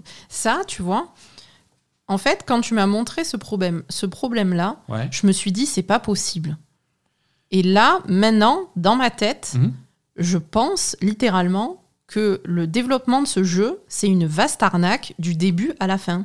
C'est-à-dire que je pense qu'ils n'ont pas mis les moyens nécessaires à développer le jeu et que l'argent a été détourné d'une manière quelconque, pas par les employés, les pauvres, hein, mais par la direction en tout cas, pour faire un énorme bénéfice derrière sur un jeu qui est pourri. Et je pense, sincèrement, ma théorie maintenant, c'est que je pense qu'à un moment donné, très tôt dans le développement, ils se sont rendus compte qu'ils n'arriveraient pas à faire le jeu, qu'ils n'avaient pas les capacités pour faire ce jeu-là. Et là, à partir de ce moment-là, ils ont tout mis en œuvre pour faire un truc qui allait leur coûter le moins possible et le plus de communication possible de l'autre côté, de pub, etc., pour gagner le plus possible sur quelque chose qui serait pourri. Et voilà. Je pense que l'arnaque va jusque-là, en fait. C'est parce que... Pardon, hein, mais en voyant... ce genre de truc dans un jeu vidéo de cette ampleur, qui sont des choses complètement basiques, comme tu dis, qui font partie des jeux vidéo depuis 20 ans, et des choses comme ça qui ne soient pas dans le jeu vidéo, là, je me dis, il y a un truc qui ne va pas, tu vois ? Que ce soit à ce point que le jeu ne... Là, c'est vraiment... Le jeu, il n'est pas fait, il n'est même pas fini, il n'est même pas buggé, il n'est pas fait. Mais c'est pas qu'il n'est pas fait. Alors, je vais quand même modérer ton propos, ma chère Aza. Non, mais vas-y, modère. Hein, mais... c'est pas qu'il n'est pas fait. C'est un jeu qui a encore besoin d'un an de développement. Oui, mais... Parce que, si tu veux, tous les jeux vidéo, et les gens qui travaillent dans des gros studios de développement vont pouvoir te le dire, tous les jeux vidéo, jusqu'au dernier mois, parfois jusqu'aux dernières semaines, tous les jeux vidéo ne ressemblent à rien. Il n'y a rien qui marche parce que ces différents systèmes, ces différents facettes du jeu qui sont développés dans des bulles et implémentés au gros truc. Oui, chacun est indépendant et après ils mettent tout ensemble et quand ils mettent tout ensemble, c'est la merde et il faut qu'ils corrigent tout en fonction des autres trucs, c'est ça ? Et en attendant que ces systèmes soient prêts, soient peaufinés, soient terminés, soient prêts à être livrés, ils sont souvent remplacés par des choses qui sont provisoires. Hein, et donc là, l'intelligence artificielle des voitures, c'est provisoire, tu penses ? Voilà, donc moi je vais pas dire qu'ils l'ont absolument pas fait. Je pense qu'ils ont un système qui n'est pas terminé et on a encore un truc provisoire qui est dans le jeu. Et il y a plein de choses provisoires qu'on va trouver comme ça dans le jeu, et des choses pas finies, des réactions toujours au niveau de l'intelligence artificielle, hein, y a peut-être des problèmes à ce niveau-là spécifiquement. Mais par exemple, si jamais tu vas donner un coup de feu en ville, dans Cyberpunk, si tu vas donner un coup de feu en ville, il y a les gens qui vont avoir peur. Alors ils vont pas avoir comme dans n'importe quel open world, des réactions différentes, ils vont tous avoir exactement la même réaction, c'est-à-dire se mettre accroupi et, avec les bras en l'air, faire ah! Ils vont tous faire exactement la même chose au même moment. Tu vois, c'est vraiment le truc de base. On n'a pas plusieurs comportements qui sont implémentés, on n'a pas des machins aléatoires et des trucs comme ça. On a un comportement pour tout le monde. D'accord. Et ça, c'est un comportement qu'ont les PNJ tant que tu les regardes. Si jamais tu tournes la tête et que tu reviens, il a des pops. Tu vois, c'est... Donc ça aussi, tu crois que c'est un système qui est provisoire par rapport à un truc final qui est en préparation? J'ai vraiment l'impression d'avoir un truc pas fini. Voilà, je vais pas aller jusqu'à ce que tu dis, c'est-à-dire dire que... Pour toi, c'est pas fini. Toi, t'as joué à Yakuza. Moi, j'ai joué à Yakuza. Pour toi, tout le développement de Cyberpunk est une vaste opération de blanchiment d'argent. Mais complètement. Et... Non. Là, franchement, tu me dis ça, ça m'étonne même pas, quoi. Non, moi, j'en suis pas encore là. Même si, si un jour on trouve des preuves, je vais dire... Ah ouais. Comme d'habitude, tu vas dire, Asa avait raison. C'était mon idée. Non, voilà, c'est ça. Tu vas dire, j'ai pensé qu'elle était folle, mais en fait, elle avait raison, et c'était mon idée. C'est ça. En tout cas, revenons à notre actualité. Donc, suite à ces excuses présentées par CD Projekt, ils ont également dit, de toute façon, si vous voulez pas attendre les patchs de janvier-février, bande d'ingrats, vous pouvez aller... Vous avez qu'à contacter Sony, Microsoft ou votre revendeur et vous faire rembourser. Il n'y a pas de problème. Tu vois, sous-entendu, on a mis en place des mesures qui font que, voilà, si vous voulez vous faire rembourser votre jeu, on va vous rembourser. Donc ça s'est pas super bien passé. Mais donc là aussi, c'était un mensonge. Ils n'avaient absolument mis aucune mesure en place et il n'y avait aucun accord avec les revendeurs. Il n'y avait absolument rien en place. D'accord. Que ce soit les boutiques physiques. Aux États-Unis, GameStop a dit non. GameStop a dit stop. S'il y a des gens qui viennent avec leur exemplaire de Cyberpunk, vous les renvoyez, vous leur donnez l'adresse email CD Projekt et ils se démerdent. Ouais. Et Sony et Microsoft ont dit un petit peu la même chose, tu vois. Quand tu contactes le service client de Sony en disant voilà, version numérique de Cyberpunk, j'aimerais me faire rembourser parce qu'il y a eu un tweet qui dit que je pouvais. Sony a fait oui, quoi ? Non, on rembourse pas les jeux. Non, Sony était absolument pas au courant, ils ne remboursent pas les jeux. Alors du coup, ça fait une autre histoire parce que du coup tout le monde a commencé à s'énerver contre Sony et Microsoft en disant c'est les projets qui ont dit qu'ils remboursaient, mais c'est Sony qui refuse, c'est leur faute à ces connards de Sony. Oui, alors que c'est pas du tout ça, puisque de toute façon, quand tu achètes un jeu, il y a une part qui va à Sony, une part qui va à CD Projekt. Donc forcément, ouais. Sony, ils vont pas te rembourser, ils vont pas te rembourser le jeu entièrement. C'est débile en fait de penser ça. Sony, ils ont une politique de remboursement sur les jeux. Sur les jeux qui... Politique de remboursement qui est à chier, mais ça c'est un débat pour un autre jour. Ouais. Mais ils ont une politique de remboursement et ils ont dit voilà, non, c'est le jeu, est-ce qu'il se lance, est-ce qu'il marche ? Ouais, il se lance. Bon, c'est tout. Fin de la discussion, on rembourse pas. Oui, c'est pas notre problème. Sony n'a absolument aucune responsabilité sur la qualité du jeu. Mmh.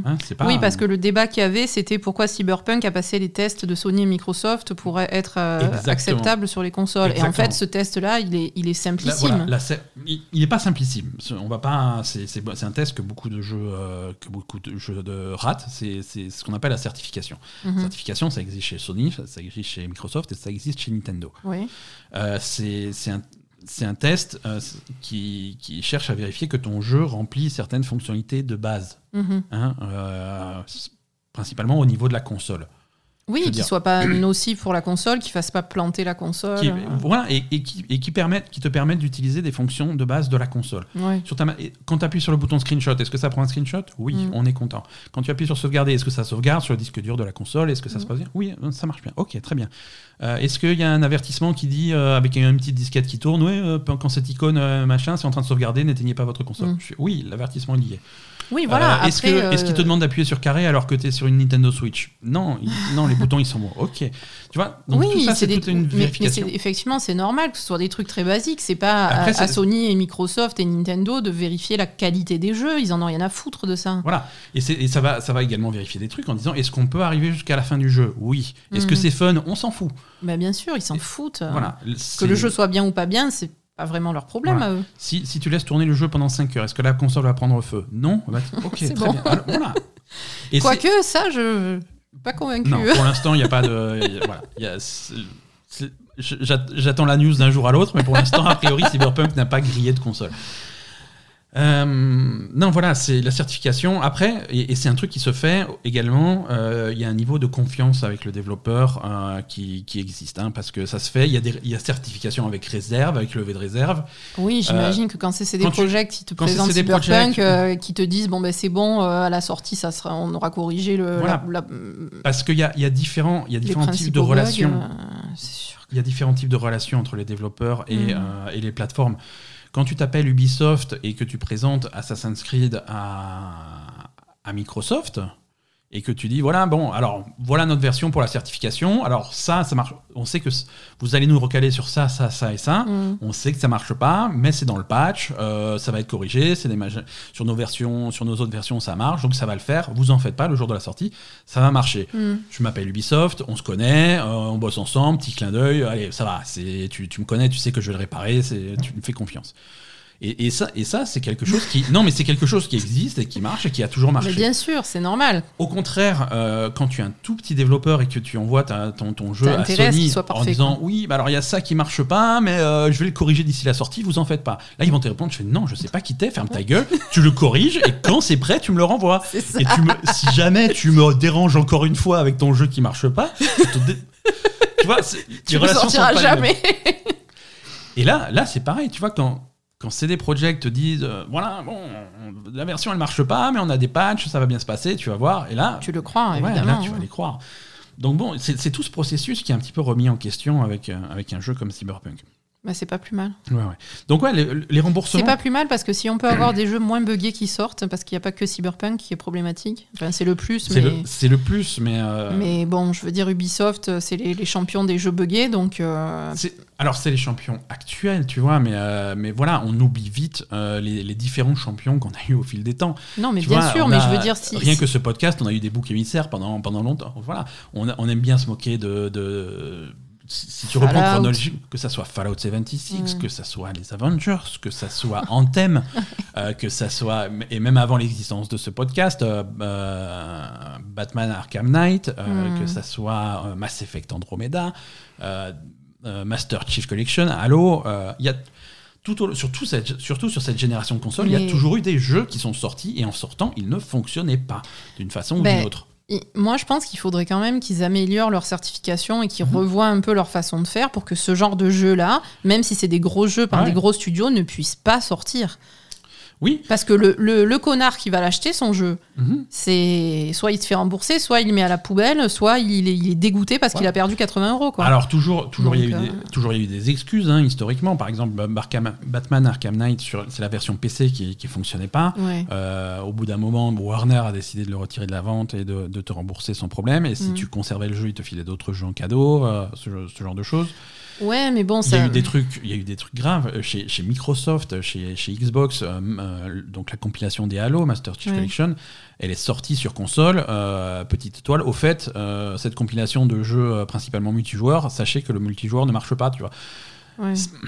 C'est impossible de trouver des parties, impossible de machin. Il y a plein de trucs qui ne marchaient pas dans Master Chief Collection et ça continue à ne pas marcher. Ils l'ont corrigé, mais ça a pris littéralement des années avant que le jeu il soit dans un état correct. Ouais, non, c'est incroyable que des jeux comme ça puisse sortir. Anthem, ils promettent de le corriger. Bon, bah voilà, maintenant ça fait plus d'un an qu'il est sorti, on n'a pas de nouvelles. Est-ce qu'ils vont le corriger un jour ? Je sais pas. Mass Effect Andromeda, il est sorti dans un état lamentable niveau performance, niveau bug, des bugs qui ressemblent pas mal à ce qu'on a dans Cyberpunk aujourd'hui. Oui. Finalement, ils l'ont corrigé. Bon, c'est bien, mais après le jeu derrière, Oui, mais après, quand tu sors un jeu comme ça, bah, déjà les gens sont dégoûtés et puis. Puis ton jeu, il ne marchera pas, et puis tu perds la confiance, et puis ça a vraiment des répercussions derrière, et puis ça casse tout, parce que quelqu'un, même si tu répares ton jeu après, et qu'après il est en meilleure condition que ce qu'il était quand il est sorti, les gens, ils ne vont pas le racheter, les gens, ils l'achètent, le plus gros des ventes, tu les as quand ton jeu sort, hein. Ouais. Quoi qu'il arrive, hein, donc il n'y a que No Man's Sky qui a réussi à sauver les meubles, brillamment. Mais No Man's Sky, c'est personne d'autre y arrivera, c'est sûr, hein, parce que No Man's Sky, c'est pas. Attention, ils ont une philosophie qui est très différente des autres studios de jeux vidéo. Hein. Complètement. Et oui, mais c'est une philosophie que CD Projekt prétend avoir, tu vois. Ouais, c'est bon. Mais... Tu as compris qu'il l'avait pas instantanément. Hein. On revient sur le problème de confiance perdue. No Man's Sky, moi, j'ai pas cité No Man's Sky dans mes exemples parce que je pense que c'est légèrement différent. No Man's Sky, quand il est sorti, il avait pas de problème de bug ou de performance ou de trucs comme ça. C'est simplement que le jeu jeu. Le jeu avait été survendu, en fait, c'est ça ? Ouais, mais survendu surtout par les joueurs, en fait. Survendu, les joueurs se sont imaginés un truc, le jeu... Oui, le jeu survendu spatial. Par Sony aux joueurs, en fait. Mais même pas par... En fait, si tu veux, c'est... Que ça soit Hello Games ou Sony, ils ont toujours été vagues sur le contenu de... Et les joueurs se sont imaginés quelque chose de faramineux, en fait. En oubliant que Hello Games, c'était une équipe de 7 bonhommes qui font des jeux mobiles. Complètement. Tu vois, donc ils s'attendaient à un jeu incroyable, alors que finalement, c'était un jeu tout à fait correct, hein, mais avec finalement pas grand-chose à faire et un petit peu creux à sa sortie. Alors, niveau fonctionnalité, niveau bug, il marchait le jeu, hein, il fonctionnait, il n'y avait pas vraiment de bug, mais le jeu, à sa sortie, n'était pas spécialement intéressant, et c'est uniquement en rajoutant du contenu qu'il est devenu intéressant. Très proche de cet exemple, il y a Sea of Thieves également qui est sorti avec peu de choses à faire et avec un support incroyable au fil des années est devenu un super jeu extrêmement complet et avec plein de choses à faire. Mais Sea of Thieves lui aussi avait une base technique qui était solide. C'est vrai. Oui, là c'est vraiment la technique est problématique. Alors bien entendu, CD Projekt, ils ont dû s'expliquer auprès des investisseurs, hein, puisque quand tu as une action qui perd la moitié de sa valeur en quelques jours, c'est un problème. Alors voilà, bon, ils ont dit voilà, on a sous-estimé des trucs, machin, et puis Covid, et c'était difficile, et des trucs. Bon, c'est des excuses à la con. C'est des excuses à la con. Voilà. En parallèle de Cyberpunk, il s'est passé autre chose avec CD Projekt qui fait pas plaisir. Ils ont une mauvaise semaine. Hein. C'est toute l'affaire autour de la sortie de Dévotion sur GOG. Alors, qu'est-ce que c'est que cette histoire ? Devotion, c'est un jeu d'horreur qui était sorti l'année dernière et qui avait fait pas mal de bruit. Le jeu en lui-même, apparemment, parce que j'ai jamais joué et c'est très compliqué d'y jouer, c'est un jeu d'horreur plutôt cool. Hein, c'est même un très très bon jeu d'horreur. Le problème, c'est que dans ce jeu, il y avait accidentellement, d'après les développeurs, il y avait des éléments graphiques provisoires, encore une fois, qui étaient restés dans le jeu, et c'est visiblement un des artistes, un des développeurs, qui a trouvé drôle de mettre dans le jeu une représentation du président de la Chine avec une caricature de Winnie l'ourson. Tu vois, c'est le truc qu'il aime bien, le président chinois. Hein. Ouais, mais en même temps... Ça le fâche beaucoup. En même temps... C'est pas spécialement un jeu... Je le comprends, le mec. c'est tellement tentant. Le mec, ça le choque quand tu le compares à Winnie l'ourson. C'est tellement tentant de le faire, quoi, tu vois. Ça a eu pour le jeu des conséquences dramatiques, parce que sous la pression du gouvernement chinois, déjà... C'est un jeu qui est de quel pays ? Tu l'as pas dit, je crois. Alors, je sais plus. Je crois que c'est Singapour. C'est chinois ou c'est pas chinois ? Non, c'est absolument pas chinois.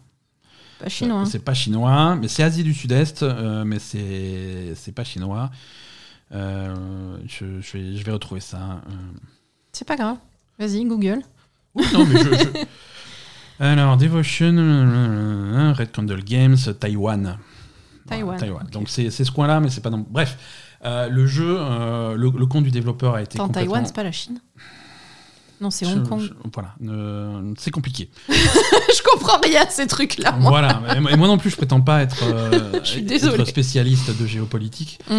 Mais ça a eu des conséquences désastreuses pour le jeu. Leur compte de distribution a été complètement fermé en Chine. Ils peuvent plus sortir de jeu en Chine, c'est fini. Le jeu carrément, même s'ils enlèvent le truc. Le jeu a été supprimé de Steam en Chine avant d'être supprimé de Steam partout. Voilà, le jeu est complètement interdit partout sous pression du gouvernement chinois. Mais bon, après, évidemment, les caricatures de Winnie l'ourson, moi je suis pour, mais il s'est pas rendu compte, le mec, que ça allait avoir ça comme conséquence pour lui. Pourquoi il a fait ça dans son jeu ? Il se tire une balle dans le pied, quoi. Bah, c'est un des développeurs, c'est pas son. Voilà, il a fait ce. Je sais pas, écoute. C'était visiblement à un moment donné, quelqu'un a fait une connerie. Et il y a des conséquences. Oui, parce que bon, après, c'est déplorable, hein, évidemment, que faire une caricature de quelqu'un, ça t'empêche de faire ton travail et que tu sois... Voilà. Mais Donc mais concrètement, il aurait pu y penser quand même. Le jeu a été interdit en Chine et ensuite a été retiré de Steam par son développeur qui a annoncé qu'il ferait des corrections et que le jeu reviendrait une fois que les corrections dont on sait. Mais il ne reviendra pas en Chine. Il est revenu partout, nulle part le jeu. On n'en a plus jamais entendu parler. Voilà, c'est ça.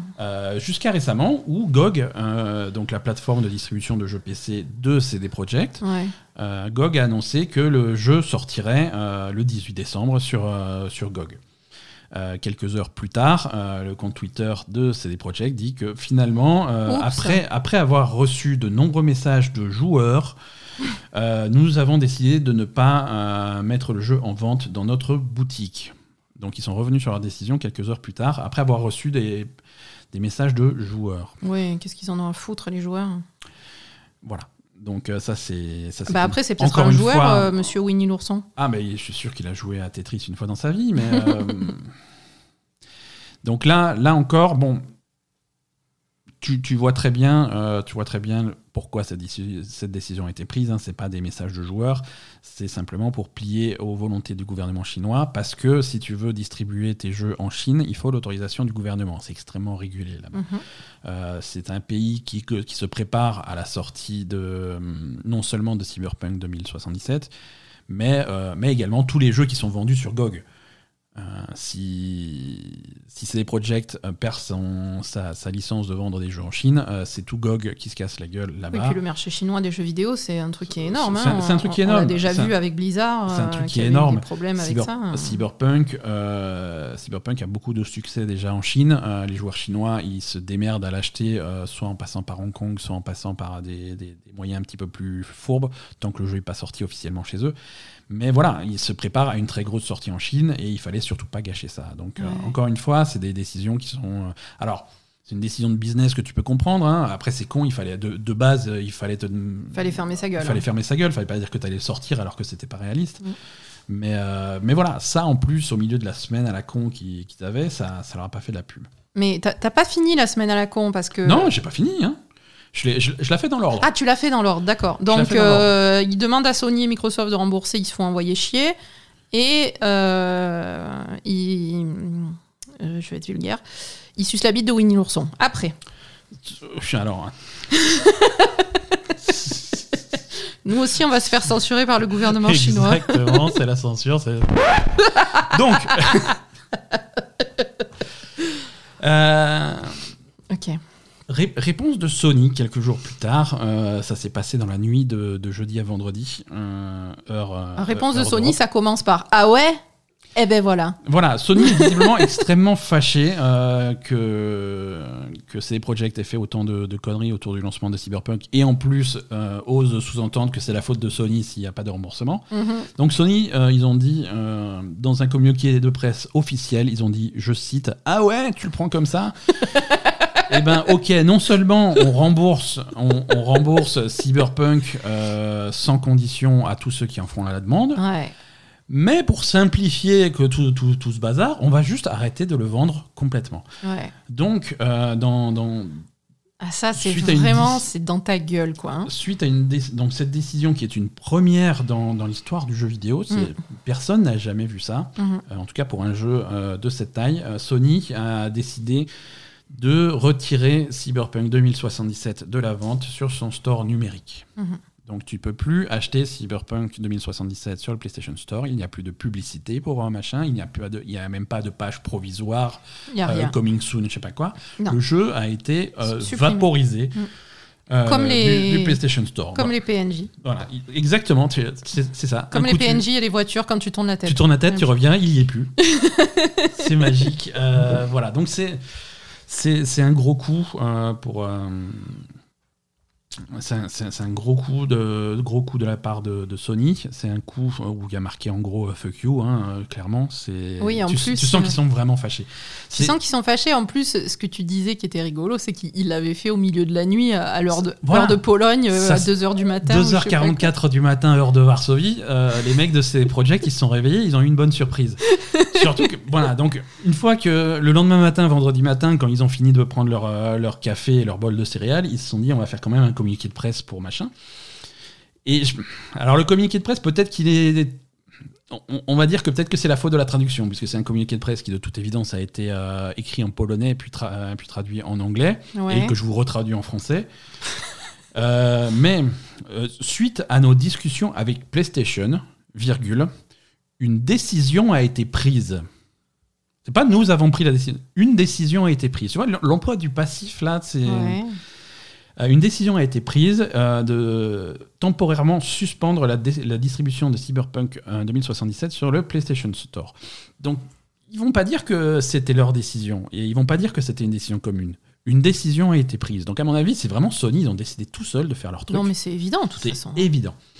Alors, vous pouvez toujours acheter des versions physiques du jeu dans les boutiques physiques et en ligne. Ça, c'est pas beau, on est d'accord.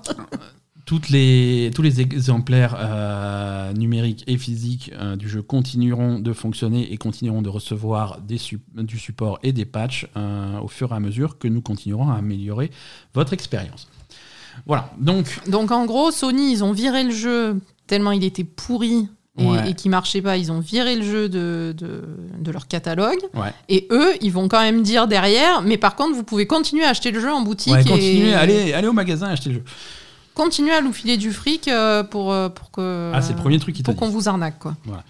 Xbox, c'est vraiment pas beau. Hein. Microsoft et Xbox ont répliqué un petit peu plus tard dans la journée. Ils ont, avec une décision qui était moins radicale, mais quand même, ils ont annoncé qu'ils étendaient leur politique de retour pour rembourser Cyberpunk 2077 sur Xbox de manière inconditionnelle et sans limite de temps.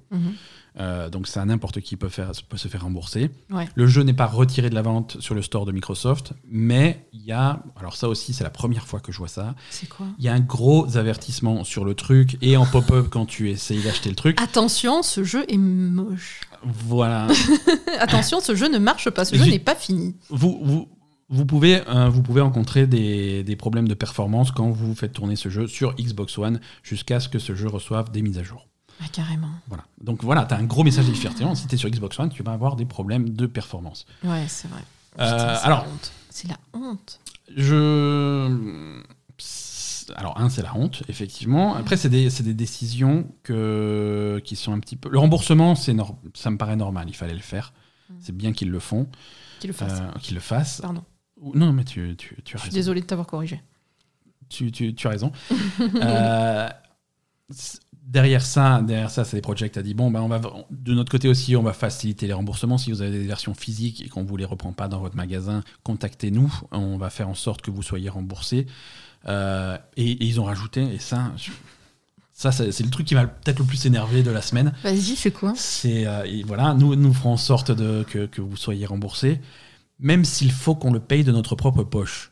Oh ! Petit con, comment aussi Comment oses-tu dire ça, quoi ? Encore heureux que ça sorte de ta poche. Connard, mais je rêve. La communication chez CD Projekt, c'est hallucinant. Mais qu'est-ce qu'il faut être con pour dire un truc pareil ? Même si ça doit sortir. Et les gens, ils n'ont pas sorti de leur poche l'argent pour l'acheter, ton putain de jeu qui marche pas ? Encore heureux que ça sorte de ta poche et que ça revienne dans la mienne. Non, mais je rêve, hein. C'est de la faute. C'est incroyable. Putain, tu m'avais pas dit ça. Ouais, non, je voulais ta réaction là. Tellement plus drôle, quoi. Oh là là. Et après, il y a des grosses boutiques américaines comme Best Buy, qui est une très grosse chaîne de magasins, qui ont annoncé qu'ils reprenaient les exemplaires, même ouverts, de Cyberpunk, les exemplaires physiques, sans aucun problème. Donc, encore une fois, mauvaise semaine pour CD Projekt et pour Cyberpunk. C'est vraiment... C'est une débâcle. Hein. Et ce n'est que la première semaine, hein. Oui, c'est vrai. L'histoire est loin d'être finie. Oui, parce que là, j'imagine qu'il va y avoir des enquêtes pour savoir comment a été fait le développement, qu'est-ce qui s'est passé avec l'argent. Il va y avoir des procès. Où est parti l'argent ? Non. Qui a fait de la merde ? Et en parallèle de tout ça, il y a toute la machine de marketing qui continue à tourner derrière, parce qu'il y avait des choses, des contrats qui étaient prévus, et des opérations marketing qui étaient mises en place depuis des mois et des mois et des mois, qui tournent autour du truc. Il y a un super événement Cyberpunk 2077. Alors, ce qui est cool, c'est que les événements de Cyberpunk dans les autres jeux, ça marche plutôt bien.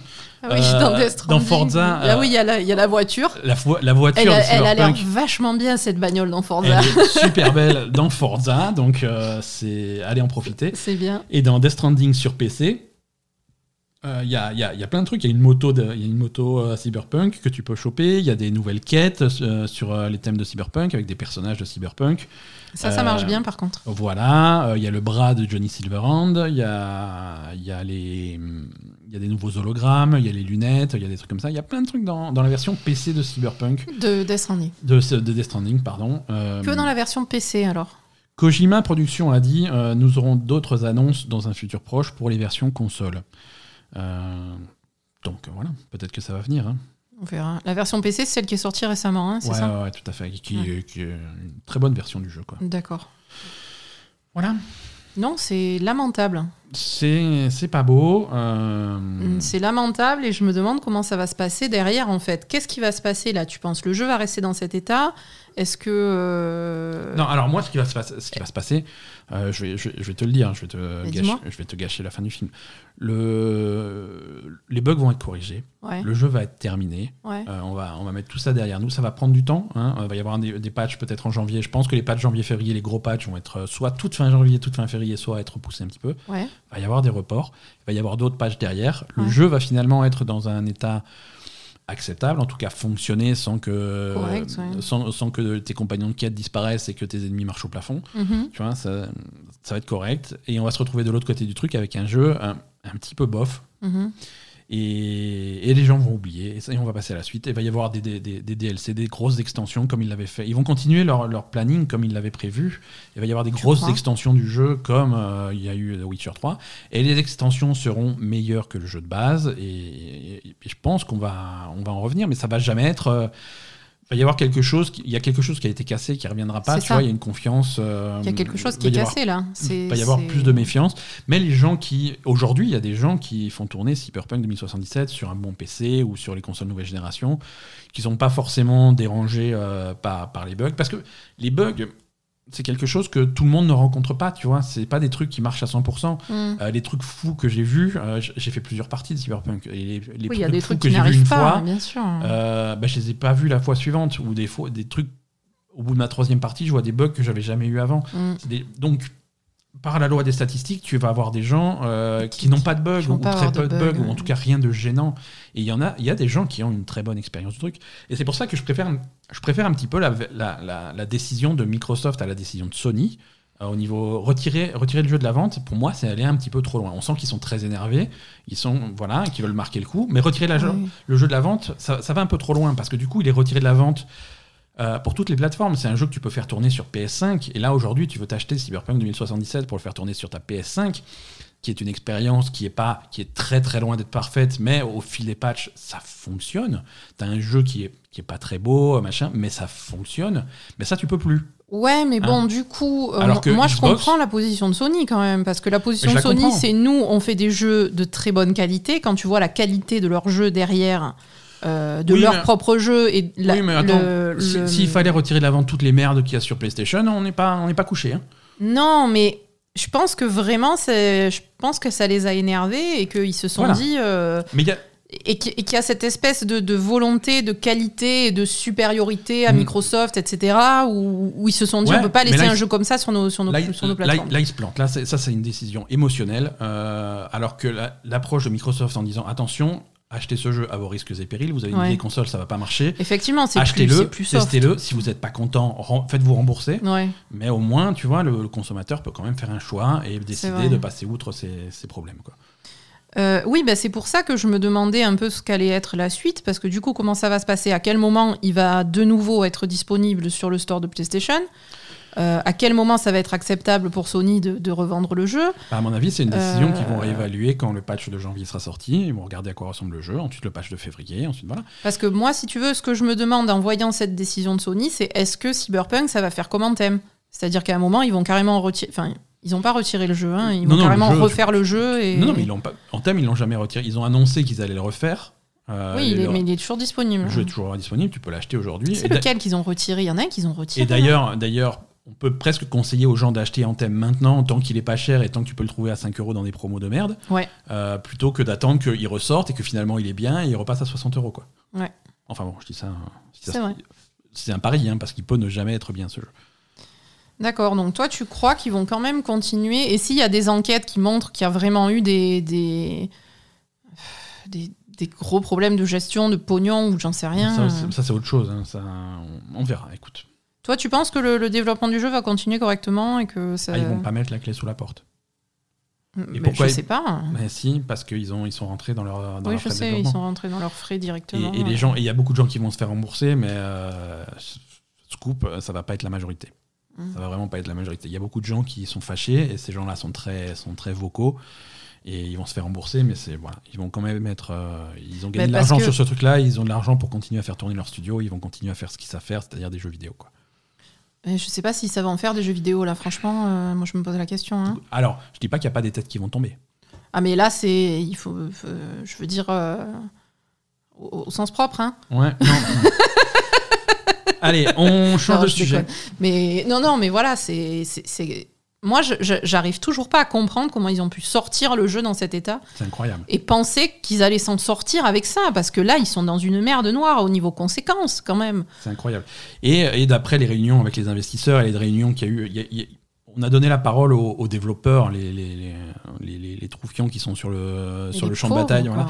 On leur a donné la parole, mais tout le monde savait que le jeu n'était pas prêt. Tout le monde le savait, tout le monde était persuadé. Bien sûr. Voilà. Et voilà, et tu rajoutes à ça les problèmes qu'il y avait déjà bien avant la sortie, les problèmes de crunch. Mais oui, voilà, les problèmes de crunch. Les problèmes de représentation des trans, des trucs comme ça, ouais. Des choses qui étaient déjà problématiques, les problèmes de communication qu'a CD Projekt depuis le début sur ce jeu. Allez, assez parlé de Cyberpunk, on va changer un petit peu. On a d'autres jeux qui font l'actu et des jeux plus sympas. Qui méritent plus d'attention que ce jeu de merde. Allez, go. Mais pas des grosses news, mais on va faire le tour. Hadès a enfin eu un patch qui permet d'avoir un cross-save entre les versions Switch et les versions PC. Ouais. Ça, c'est super cool de pouvoir récupérer ta progression. Et de partir avec ta Switch dans le métro. Hein, dans le métro ou dans les chiottes. Hein. Ou dans les chiottes. Moi, c'est dans le métro. Je sais que dans les chiottes, personne ne va me voler ma Switch. Dans le métro, c'est pas gagné. Excuse-moi, mais dans le métro à Marseille, je ne sors pas ma Switch. Hein, c'est vrai. Ah, dans le métro à Marseille, tu bouges pas, tu gardes tes mains dans tes poches tu serres ton sac sur ta poitrine. Je serre mon sac, je mets ma capuche de mon pull à capuche, je regarde personne dans les yeux. Et non, je certainement pas ma Switch dans le métro, ça va pas ou quoi. C'est ça. Et si tu veux récupérer ta sauvegarde qui est sur ton PC, elle a intérêt à être connectée à Internet, ta Switch. Mais voilà, pour le principe, ça fonctionne et c'est plutôt cool. D'accord. Donc, bonne nouvelle pour ceux qui ont les deux versions, parce que voilà, faut l'acheter deux fois quand même le jeu. Mais... Ouais, c'est vrai. Ouais, pourquoi pas. Among Us, jeu phénomène de l'année 2020. On n'a jamais joué à ça. Star hein. du confinement. Moi, je jouais sur mon téléphone. Ça t'a joué avec qui? Tous avec des randos sur mon téléphone. C'était... intéressant. Among Us est sorti sur Switch. Il y a eu un Nintendo Direct jeu indépendant là cette semaine. Il y avait absolument rien d'intéressant. Donc j'en ai pas fait de news, mais voilà, ils ont annoncé que Among Us était sorti sur Switch. Donc si vous voulez une version Switch, vous pouvez l'acheter dès maintenant. Et il est également sur le Game Pass pour PC, et la version console, en tout cas la version Xbox, arrive quelque part en 2021. Pas de version PS4 pour l'instant au programme. Voilà, donc si vous êtes amateur de Among Us, n'hésitez pas. Qu'est-ce qu'on a d'autre ? Ouais, toujours Game Pass, le EA Play sur le Game Pass, donc tout le catalogue Electronic Arts qui est en cadeau. Ça, c'est un truc qui marche depuis la sortie de la série X, depuis le 10 novembre sur console. Donc ça, c'est cool. Ça devait sortir cette semaine sur PC. L'équivalent PC devait arriver la semaine dernière. Et finalement, au dernier moment, ça a été repoussé à quelque part début 2021, sans date précise. Donc ils ont visiblement eu un problème technique de dernière minute. D'accord, mais on ne sait pas pourquoi. On ne sait pas pourquoi, c'est pas annoncé, mais ceux qui cherchaient les jeux Electronic Arts sur leur PC en disant mais je comprends pas, Ben il a dit que ça serait bon, non, ça a été repoussé. C'est encore un coup à CD Projekt. C'est encore un coup à Cyberpunk. Voilà. Non, mais a priori c'est début 2021. Bon, ça va arriver, ils ont eu un problème, hein, mais bon. Ouais, qu'est-ce qu'on peut y faire, hein, un problème d'intégration de. En fait, si tu veux, c'est. À mon avis, c'est un problème technique, si je devais deviner le truc, parce que la plupart des jeux Electronic Arts nécessitent Origin pour tourner. ouais. Sur PC. Même maintenant que les jeux sont sortis sur Steam, par exemple, tu prends Jedi Fallen Order sur Steam, tu l'installes sur Steam et quand tu le lances, ça va lancer un espèce de mini-origine dans le support du truc. Donc du coup, ce mini-origine, il faut qu'il fonctionne sur le Windows Store, puisque le Game Pass est basé sur Windows Store. Donc à mon avis, c'est à ce niveau-là qu'il y a eu un petit accroc. Des nouvelles également de l'édition ultime de Control Ultimate Edition, en particulier version nouvelle génération, PlayStation 5 et Xbox, qui avait été repoussée, ça devait sortir avec les consoles en début novembre. Et ça a été repoussé sans date. On a maintenant les dates. Les versions PS5 et Xbox Series X et S arrivent le 2 février. D'accord. En téléchargement et en upgrade des versions que tu as déjà. Mm-hmm. Et des versions boîte arrivent un petit peu plus tard, le 2 mars. Donc ça, c'est payant en plus. Alors, si tu as déjà le jeu. Si tu as acheté la Control Ultimate Edition qui est sortie récemment, qui inclut le jeu et tous ses DLC. Mmh. Ça inclut également une mise à jour gratuite vers les versions PS5 et Xbox Series X. D'accord, mais si tu as la version de base de Control, si tu as un pigeon qui a acheté la version de base de Control et même les DLC séparément, tu n'as pas droit à cette mise à jour. C'est même pas payant, c'est juste pas possible. Il faut racheter complètement le jeu. Pourquoi il n'y a pas une émeute Il y en a eu, non, ça a gueulé, ça gueule toujours, mais c'est comme ça. On avait fait la news. Non, je sais, mais ça n'a pas gueulé au point qu'ils reviennent sur la décision. C'est tellement con. Alors, ils ne sont pas revenus sur la décision. Les défenseurs de Control vont te dire oui, mais c'est pas si terrible que ça, parce que souvent la Control Ultimate Edition est souvent promo, tu peux la choper pour moins de 20€. Oui, c'est vrai, tu peux la choper pour moins de 20€. Oui, mais quand même, si t'as acheté ton jeu 60€ plus les DLC, ça va pas ou quoi ? Voilà, t'as déjà mis 90 balles, 100 balles dans ton jeu, t'as pas envie de mettre encore 20€ de plus, quoi. Ça suffit les conneries, quoi.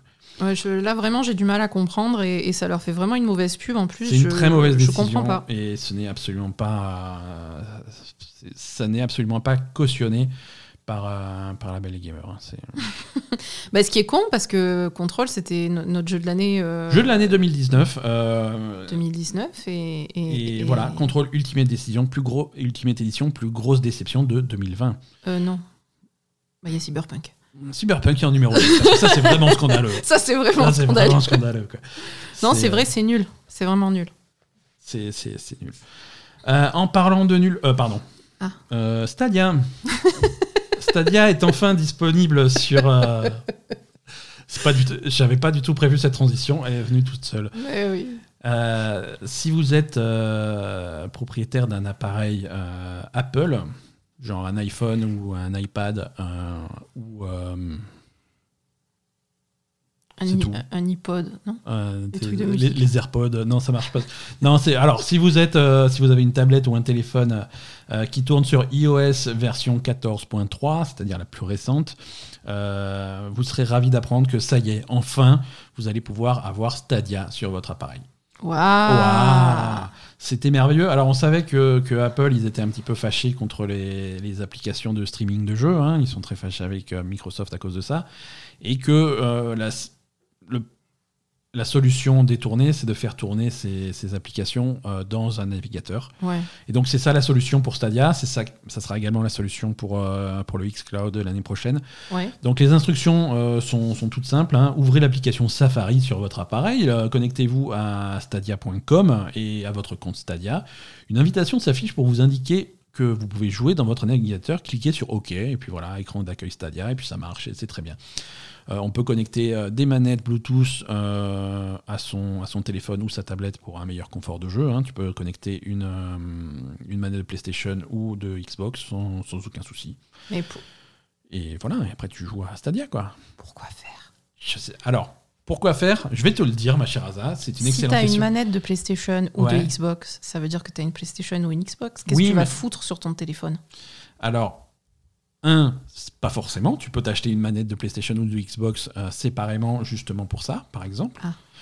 Et ton téléphone est nettement plus mobile que ta PlayStation 5. Donc ça aussi, c'est pour les chiottes. Puisque ta PlayStation 5, il faut une semi-remorque pour la déplacer. Oui, mais pour les chiottes, c'est chiant de prendre... tu prends juste ton portable, tu prends pas la manette et tout. Ah non, mais moi quand je vais au WC, je prends ma manette de PlayStation, je prends mon iPad, je prends un trépied pour fixer l'iPad devant moi de façon à ce que je puisse tenir la manette. Ouais, mais c'est une utilisation très spécifique quand même. Ouais, mais moi, tu sais que quand je vais au WC, c'est... Non, mais toi, d'accord. Mais je veux dire, c'est quand même très spécifique comme utilisation. Voilà. Il rappelle quand même que, voilà, il vous conseille de vous connecter à un réseau Wi-Fi parce que si vous faites ça sur vos données, sur votre forfait data, vous allez avoir une facture. Le forfait va être désintégré en 9 secondes. C'est compliqué. Voilà, Stadia. Non, mais voilà, après... Sans rigoler, toute blague à part, Stadia reste un des meilleurs moyens aujourd'hui de jouer à Cyberpunk 2077, puisque la version qui tourne sur Stadia est relativement performante. Relativement, c'est-à-dire ça tourne mieux que sur console. C'est relativement performant parce que c'est une performance de merde de base, donc ça colle à Stadia en fait, c'est ça ? Allez, on va passer à la suite, parce que... Je sais quand t'es parti comme ça. Non, mais c'est pas vrai. J'ai une news exprès pour toi, ma chère. Exprès pour toi. Je sais que tu avais beaucoup aimé il y a quelques semaines quand on a joué à The Signifier. Oui, j'ai bien aimé The Signifier. C'était une enquête psychologique vraiment très sympa. Et si vous réécoutez notre épisode d'il y a quelques semaines, le plus gros reproche qu'on lui faisait, c'était une fin un petit peu précipitée. Ouais, c'est très abrupt en fait. C'est très abrupt. On pensait vraiment que ça allait être un peu plus développé et ça s'arrête d'un coup sur un... sur un twist violent. Hein. Ouais. Et c'est un petit peu comme si le développeur n'avait pas eu le temps de faire une vraie fin. Et c'est exactement ça. Surprise, The Signifier Director's Cut est en train d'être développé. Donc ça va sortir quelque part l'année prochaine, on n'a pas trop de date, mais c'est exactement ça, c'est-à-dire que c'est des scènes en plus, des événements en plus, une fin modifiée, des fins en plus.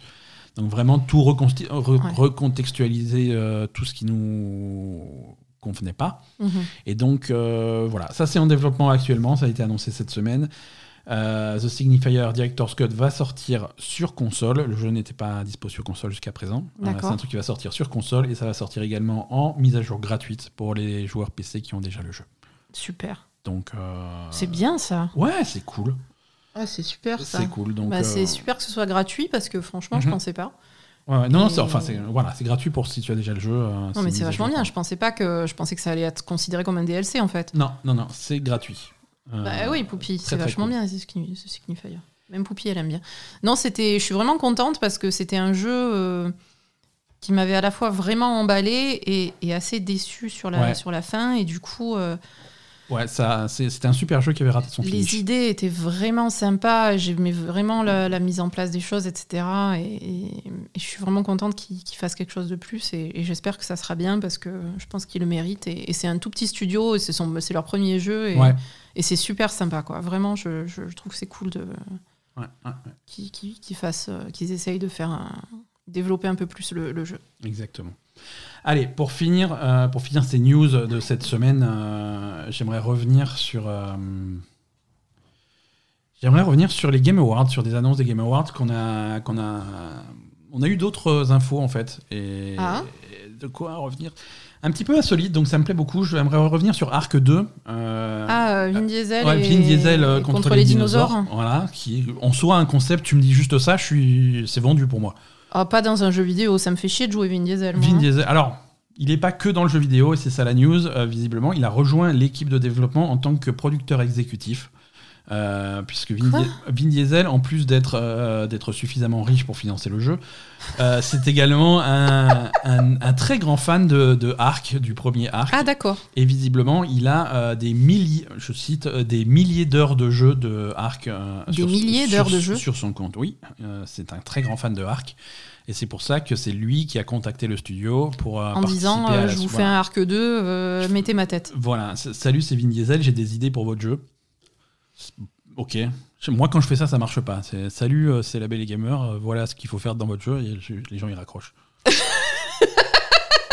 Pourtant, franchement, on est vachement mieux calé que Vin Diesel pour faire des jeux vidéo. Alors c'est pas sûr, parce que Vin Diesel c'est un grand joueur. Hein. Et nous, on n'est pas des grands joueurs. Non mais c'est pas un concours, tu vois. Non mais je sais, franchement, non mais oui, mais je veux dire, apparemment c'est un gros joueur, mais c'est vrai que la dernière fois, l'année d'avant, quand il était au Game Awards avec Michel Rodriguez et qu'il parlait de du jeu Fast and Furious. Et qui faisait semblant de dire « Ah nous, on joue à ça pendant le tournage, etc. » Ça faisait tellement faux que... Ça faisait scripté. Voilà. Ouais, je voulais revenir donc sur Arc 2. Je voulais revenir également sur The Callisto Protocol, le jeu, le truc de le faux Dead Space fait par les anciens de Dead Space. C'est exactement le même que Dead Space. Avec un twist intéressant, parce que en fait, si tu creuses ce nouveau studio Striking Distance, qui est composé des anciens de chez Visceral Games. Visceral Games, ancien studio Electronic Arts, qui a été fermé par Electronic Arts suite aux mauvaises performances des derniers Dead Space. Donc ils ont remonté ce truc, Striking Distance, avec à la tête Glenn Schofield, producteur de Dead Space. Et c'est un studio qui est financé et qui appartient à Krafton, la société coréenne qui est derrière PlayerUnknown's Battlegrounds. Ah. Et c'est là que ça devient bizarre. Ah. Parce que... Là aussi, on dirait un scénario de Yakuza. Hein. Voilà, c'est-à-dire... Si tu lis le pitch de l'histoire de The Callisto Protocol, les premiers mots, c'est « 300 ans après les événements de PUBG ». Donc voilà. Et ça, j'avais pas capté. The Callisto Protocol... Mais c'est quoi les événements de PUBG ? Je sais pas. Des gens sur une île. Parce que, je veux dire, il y a une histoire à PUBG, il y a un background, il y a quelque chose. On nous l'a jamais dit, hein. Attends, Poupie, arrête de te frotter au micro, tu fais nimp. Ce jeu d'horreur et de survie qui se déroule en 2320 sur une lune morte de Jupiter, c'est la suite de PUBG. Ah. Qu'est-ce qui s'est passé pour... Ouais, il va falloir... Parce que PUBG... C'est en Europe de l'Est, on est d'accord, départ. Je sais pas. Enfin non, c'est partout dans le monde, parce qu'après ils ont rajouté des maps, donc... Et puis PUBG, c'est quoi ? Enfin, soudainement, je suis extrêmement intéressé par l'histoire de PUBG. Par l'histoire de PUBG, parce que c'était quoi PUBG ? Il y a eu c'est un post-apo ? Je sais pas. Je veux savoir ce qui maintenant. Je veux savoir. Maintenant, je veux savoir qu'est-ce qui s'est passé avant PUBG, tu vois ? Ouais. Comment on en est arrivé à parachuter 100 bonhommes sur une île pour qu'ils se tirent dessus qu'il en reste plus qu'un ?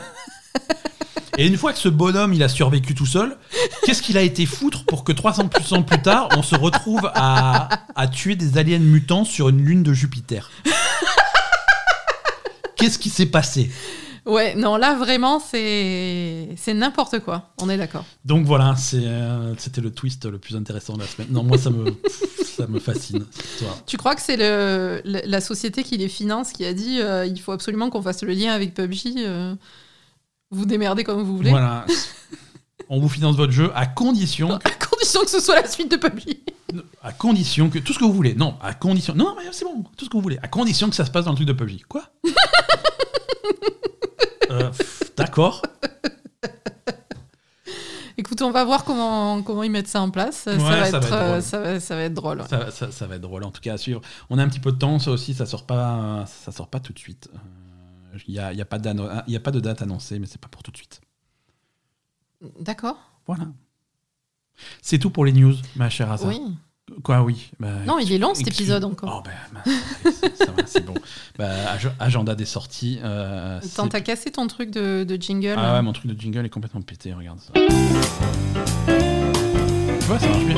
Non, mais j'ai cru que tu t'étais trompé que t'avais échangé de trucs et que t'allais balancer les jingles, secrets que tu me mets avant le truc qui sont pas du tout faits pour que les gens entendent. Absolument. Exactement, des jingles pornographiques. Les sorties de la semaine. Oui. Bon, c'est Noël. C'est Noël. Hein, on va se calmer un petit peu. Oui, c'est les vacances. C'est les vacances, on peut se détendre. Mais si jamais... vous nous écoutez et que vous n'avez absolument pas envie de vous détendre, j'ai une solution pour vous, puisque mercredi 23 décembre sortira Super Meat Boy Forever, le nouveau Super Meat Boy, qui est donc un platformer ultra difficile. Ouais, c'est ça. Donc voilà, si vous voulez bien vous stresser, c'est bon, c'est parti. Super Meat Boy Forever, ça sort sur. Si vous voulez casser la manette, hein. Ouais, casser la manette et assassiner votre famille le soir de Noël, il faut jouer à Super Meat Boy le 23. C'est parfait, ça sort sur PC, PS4, Xbox One et Switch. Et c'est donc c'est un platformer ultra nerveux, ultra difficile, ultra. Bon, après c'est pour les gens qui aiment. Voilà, c'est pour les gens qui. J'en peux plus de ce chat, elle fait n'importe quoi. Hein. Il est insupportable ce chat aujourd'hui. Non voilà, c'est les amateurs de Super Meat Boy. Bon, si vous avez déjà joué au premier, vous savez à quoi vous attendre. Mais non, mais c'est cool. Mais moi, je n'y jouerai pas, hein, perso. Non, non, il ne faut pas que tu y joues. Beaucoup plus soft, toujours le 23 décembre, et beaucoup plus tranquille. Le patch 1.2 de Genshin Impact qui va donc avec les nouvelles zones et tout. Nouvelles zones, voilà, ah, ça va ouvrir la nouvelle région, les monts d'eau dragon. C'est une zone dans la neige, donc ça change un petit peu les environnements. Sympa, ça va être cool, et ça arrive également le 23 décembre avec tout ce qui va avec les nouvelles quêtes, les nouveaux personnages, les nouveaux trucs. C'est le premier d'une grosse série parce qu'il compte sortir autant de régions qu'il y a d'éléments dans le jeu, ouais. C'est-à-dire 7. Et voilà. Ça m'a fait me rappeler ce à quoi d'autre j'avais joué cette semaine, dont on n'a pas parlé tout à l'heure. J'ai joué à Tetris Effect. Ah, ça aussi, ça t'a stressé ? Ah putain. C'est... Non, mais je comprends pas ce jeu en fait. Mon cerveau. Alors Tetris c'est facile. Tu as des pièces qu'il faut faire des lignes. Non mais je sais ça. Et tu les fais emboîter. Des pièces, il y en a 7 différentes. Arrête. Hein, c'est toutes les combinaisons possibles. Mon cerveau n'est pas fait pour Tetris Effect. À chaque fois qu'il me fait un effect, je ne vois plus rien pendant. Mon cerveau est complètement perturbé. Ouais. Et j'arrive pas. À chaque fois qu'il me fait... Il y a plein de flashs, de machins, de trucs. Ce qu'il faut savoir avec Casa, c'est une horreur, ce jeu. Comment ils font, les gens, pour arriver à jouer à ça ? Ce qu'il faut savoir avec Casa, c'est qu'elle a une relation fusionnelle avec son chat, avec Poupie. Ouais. Où est le rapport avec Tetris ? En fait, tu es tout aussi impressionnable qu'un chat. C'est-à-dire que... Quand tu fais des lignes dans Tetris Effect et que ça commence à briller et tout, t'as peur, tu jettes la manette et tu t'en vas en courant. C'est ça. Donc, c'est pas pratique pour les performances. Non, parce que dans Tetris Effect, il y a tout le truc en fond qui est très chamanique, etc., qui fait qui change de couleur, qui fait des formes derrière, qui explose, machin, qui fait l'effect de Tetris Effect. L'effect, voilà, c'est recommandé par ton médecin. Recommandé par ton médecin pour... Mais moi... Ça me mange le cerveau, littéralement. Ça me perturbe vraiment quand il y a un changement de couleur, quand il y a un truc qui pop derrière. Visuellement, ça me gêne énormément et ça me fait perdre ma concentration de ce que je suis en train de faire et du jeu. Exactement. C'est ce que je dis. Hein. Si vous voulez perturber Asa, il suffit de lumière vive ou de trucs comme ça. Mais il n'y a que moi. Oui, et les chats. Toi et les chats. Non, mais je veux dire, on parlait la dernière fois des gens qui étaient épileptiques, que c'était problématique Cyberpunk. Excuse-moi, ça, pour les épileptiques, je le sens pas des masses. Hein. Ah, c'est pas pareil, c'est pas les mêmes. C'est pas les mêmes en tout cas, il n'y a pas de problème de crise d'épilepsie avec Tetris Effect. Bon, alors, je lance un appel. S'il y a des gens qui sont comme moi par rapport à Tetris Effect, contactez-nous. Qui ont peur parce que j'ai peur d'être la seule au monde. Et ça me fait un peu flipper, donc contactez-nous si ça vous fait la même chose qu'à moi. Merci. Alors également à suivre cette semaine, sur l'Epic Game Store, il y a les soldes de Noël qui sont assez sympas avec des jeux plutôt récents pour pas cher du tout. Il y a un bon d'achat de 10€ sur votre premier achat. Il y a des trucs comme Immortals Phoenix Rising, Watch Dogs Legion, Hadès, Ghost Runner, Amnesia, Star Wars Squadron, Bugsnax, voilà, plein de trucs. On n'a pas Immortals. Bah écoute, tu peux l'acheter pour... Pour combien du coup ? Je crois qu'il est à 30€, je crois. Plus 10€ de trucs ? Non, 30€ avec le... Il faut vérifier. Je crois qu'il a 40€ et tu peux encore enlever 10€ avec ton bon d'achat, donc ça fait à 30€ le jeu. Ouais, je sais pas. Je sais pas, moi non. Je suis pas convaincu. Hein. Moi non plus, pas encore. Mais voilà, si vous êtes convaincu, je crois qu'il y a Assassin's Creed Odyssey à moins de 10€. Oui, ça c'est pas mal. Quoi. Ça c'est pas mal. Voilà, allez jeter un petit coup d'œil et également à suivre semaine prochaine. Alors, on va l'annoncer ici. Semaine prochaine, c'est pour La Belle et le Gamer. Mm-hmm. C'est le dernier épisode de l'année. Ah oui. Et traditionnellement, oui. La Belle et le Gamer, c'est la cérémonie du jeu de l'année de La Belle et le Gamer. On va nous aussi se prêter un petit peu au petit jeu de saison. On va distribuer plein de récompenses. Ça va être rigolo, donc n'hésitez pas. Jeu de l'année la semaine prochaine, n'hésitez pas à nous dire, à participer, c'est-à-dire quel est votre jeu de l'année, chers auditeurs. N'hésitez pas à nous envoyer des messages, que ça soit sur les réseaux sociaux ou sur notre canal Discord. Hein, si vous voulez nous rejoindre sur notre canal Discord, n'hésitez pas, il est ouvert à tous, on vous attend, plus on est de fous, plus on rit. L'invitation se trouve, vous avez un lien en fait dans les notes de cet épisode et dans les notes de tous les épisodes, avec où où il y a un petit peu le répertoire utile pour nous joindre, hein, que ce soit les réseaux sociaux ou ce canal Discord. Ouais, Twitter, Instagram, Facebook. Notre chaîne Twitch. Notre chaîne Twitch qui a récemment dépassé les 200 followers. Donc merci à tous. Qui ont décidé de nous suivre. Et donc le Discord. Et donc le Discord. Venez nous voir sur Discord et venez nous expliquer quel est votre jeu de l'année. Aza, est-ce que tu veux faire une petite séquence Aza TV très rapide pour finir cet épisode ou on va plutôt faire un truc de Noël la semaine prochaine ? Je sais pas. Il va falloir se décider. Non, on a plein de trucs. On s'en fout, j'ai pas regardé grand-chose.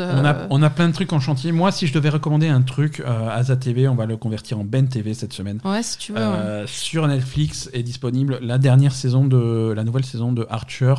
Ah, alors Archer, c'est un dessin animé que je recommande souvent et je m'étais un petit peu calmé ces dernières années parce que en fait il y avait un twist scénaristique qui m'avait pas trop plu. Ouais.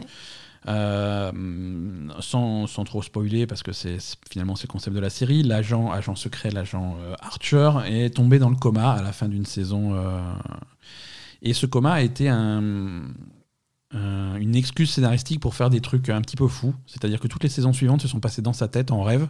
Ouais, donc ça faisait des trucs à thème. Quoi, ouais. Voilà, et c'était, au début c'était rigolo, tu vois, et du coup il était détective dans les années 30, alors c'était marrant.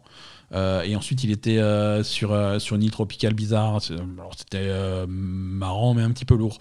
La saison suivante c'était un hommage à Alien, il était c'était vraiment chiant, ça commençait à être vraiment nul cette histoire. Ouais. Donc la bonne nouvelle mais les enfants c'est que ça y est, il s'est réveillé, voilà, il s'est réveillé de son coma, c'est de retour à la normale et c'est de nouveau rigolo donc vous pouvez revenir. Mm-hmm. Voilà.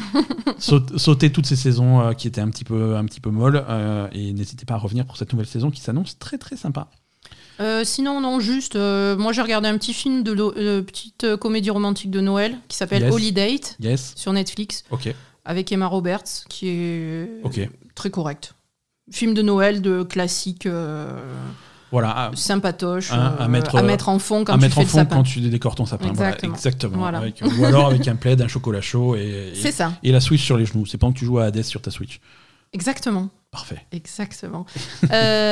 Par contre, mais on enchaîne sur les annonces de la semaine, c'est ça ? Les annonces de la semaine, on a un épisode des Chroniques de l'Étrange qui arrive. Ouais, j'ai un épisode des Chroniques de l'Étrange. Non, on a un épisode des Chroniques de l'Étrange. Écoute, je suis dessus. Hein ? Oui, c'est vrai. Exceptionnellement, je suis sur cet épisode. C'est donc vrai. On a un épisode des Chroniques de l'Étrange. C'est vrai. Donc jeudi 24 décembre. Voilà. Épisode spécial de Noël des Chroniques de l'Étrange.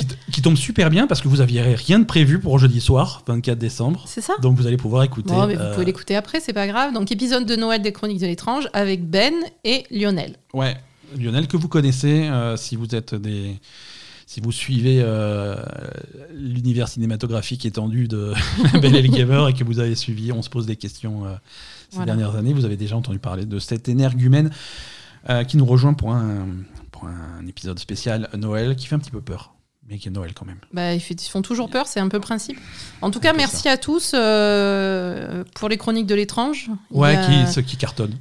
Oui, qui cartonnent, ouais. Non, ouais. Ils cartonnent, faut dire ce qu'il est. Ça, je sais pas. Ça cartonne. Et ça marche bien, donc merci à tous et parlez-en autour de vous parce que c'est quelque chose qui me tient beaucoup à cœur et que je suis très contente de faire. Et voilà. Mais parlez aussi de La Belle Gamer. Ah ça, oui, parlez aussi de La Belle Gamer. C'est cool. Et venez nous voir en stream, on va faire sans doute un stream, pas de promesse, mais c'est ce qui est prévu pour l'instant. Pas de promesse, hein, mais peut-être mercredi soir. Mercredi soir, voilà, comme d'habitude, à partir de 20h30, on va faire un stream plutôt cool, un stream détente. Un stream, c'est les vacances, c'est Noël, on va passer du temps ensemble, on va jouer à quelques jeux et ça va être très sympa.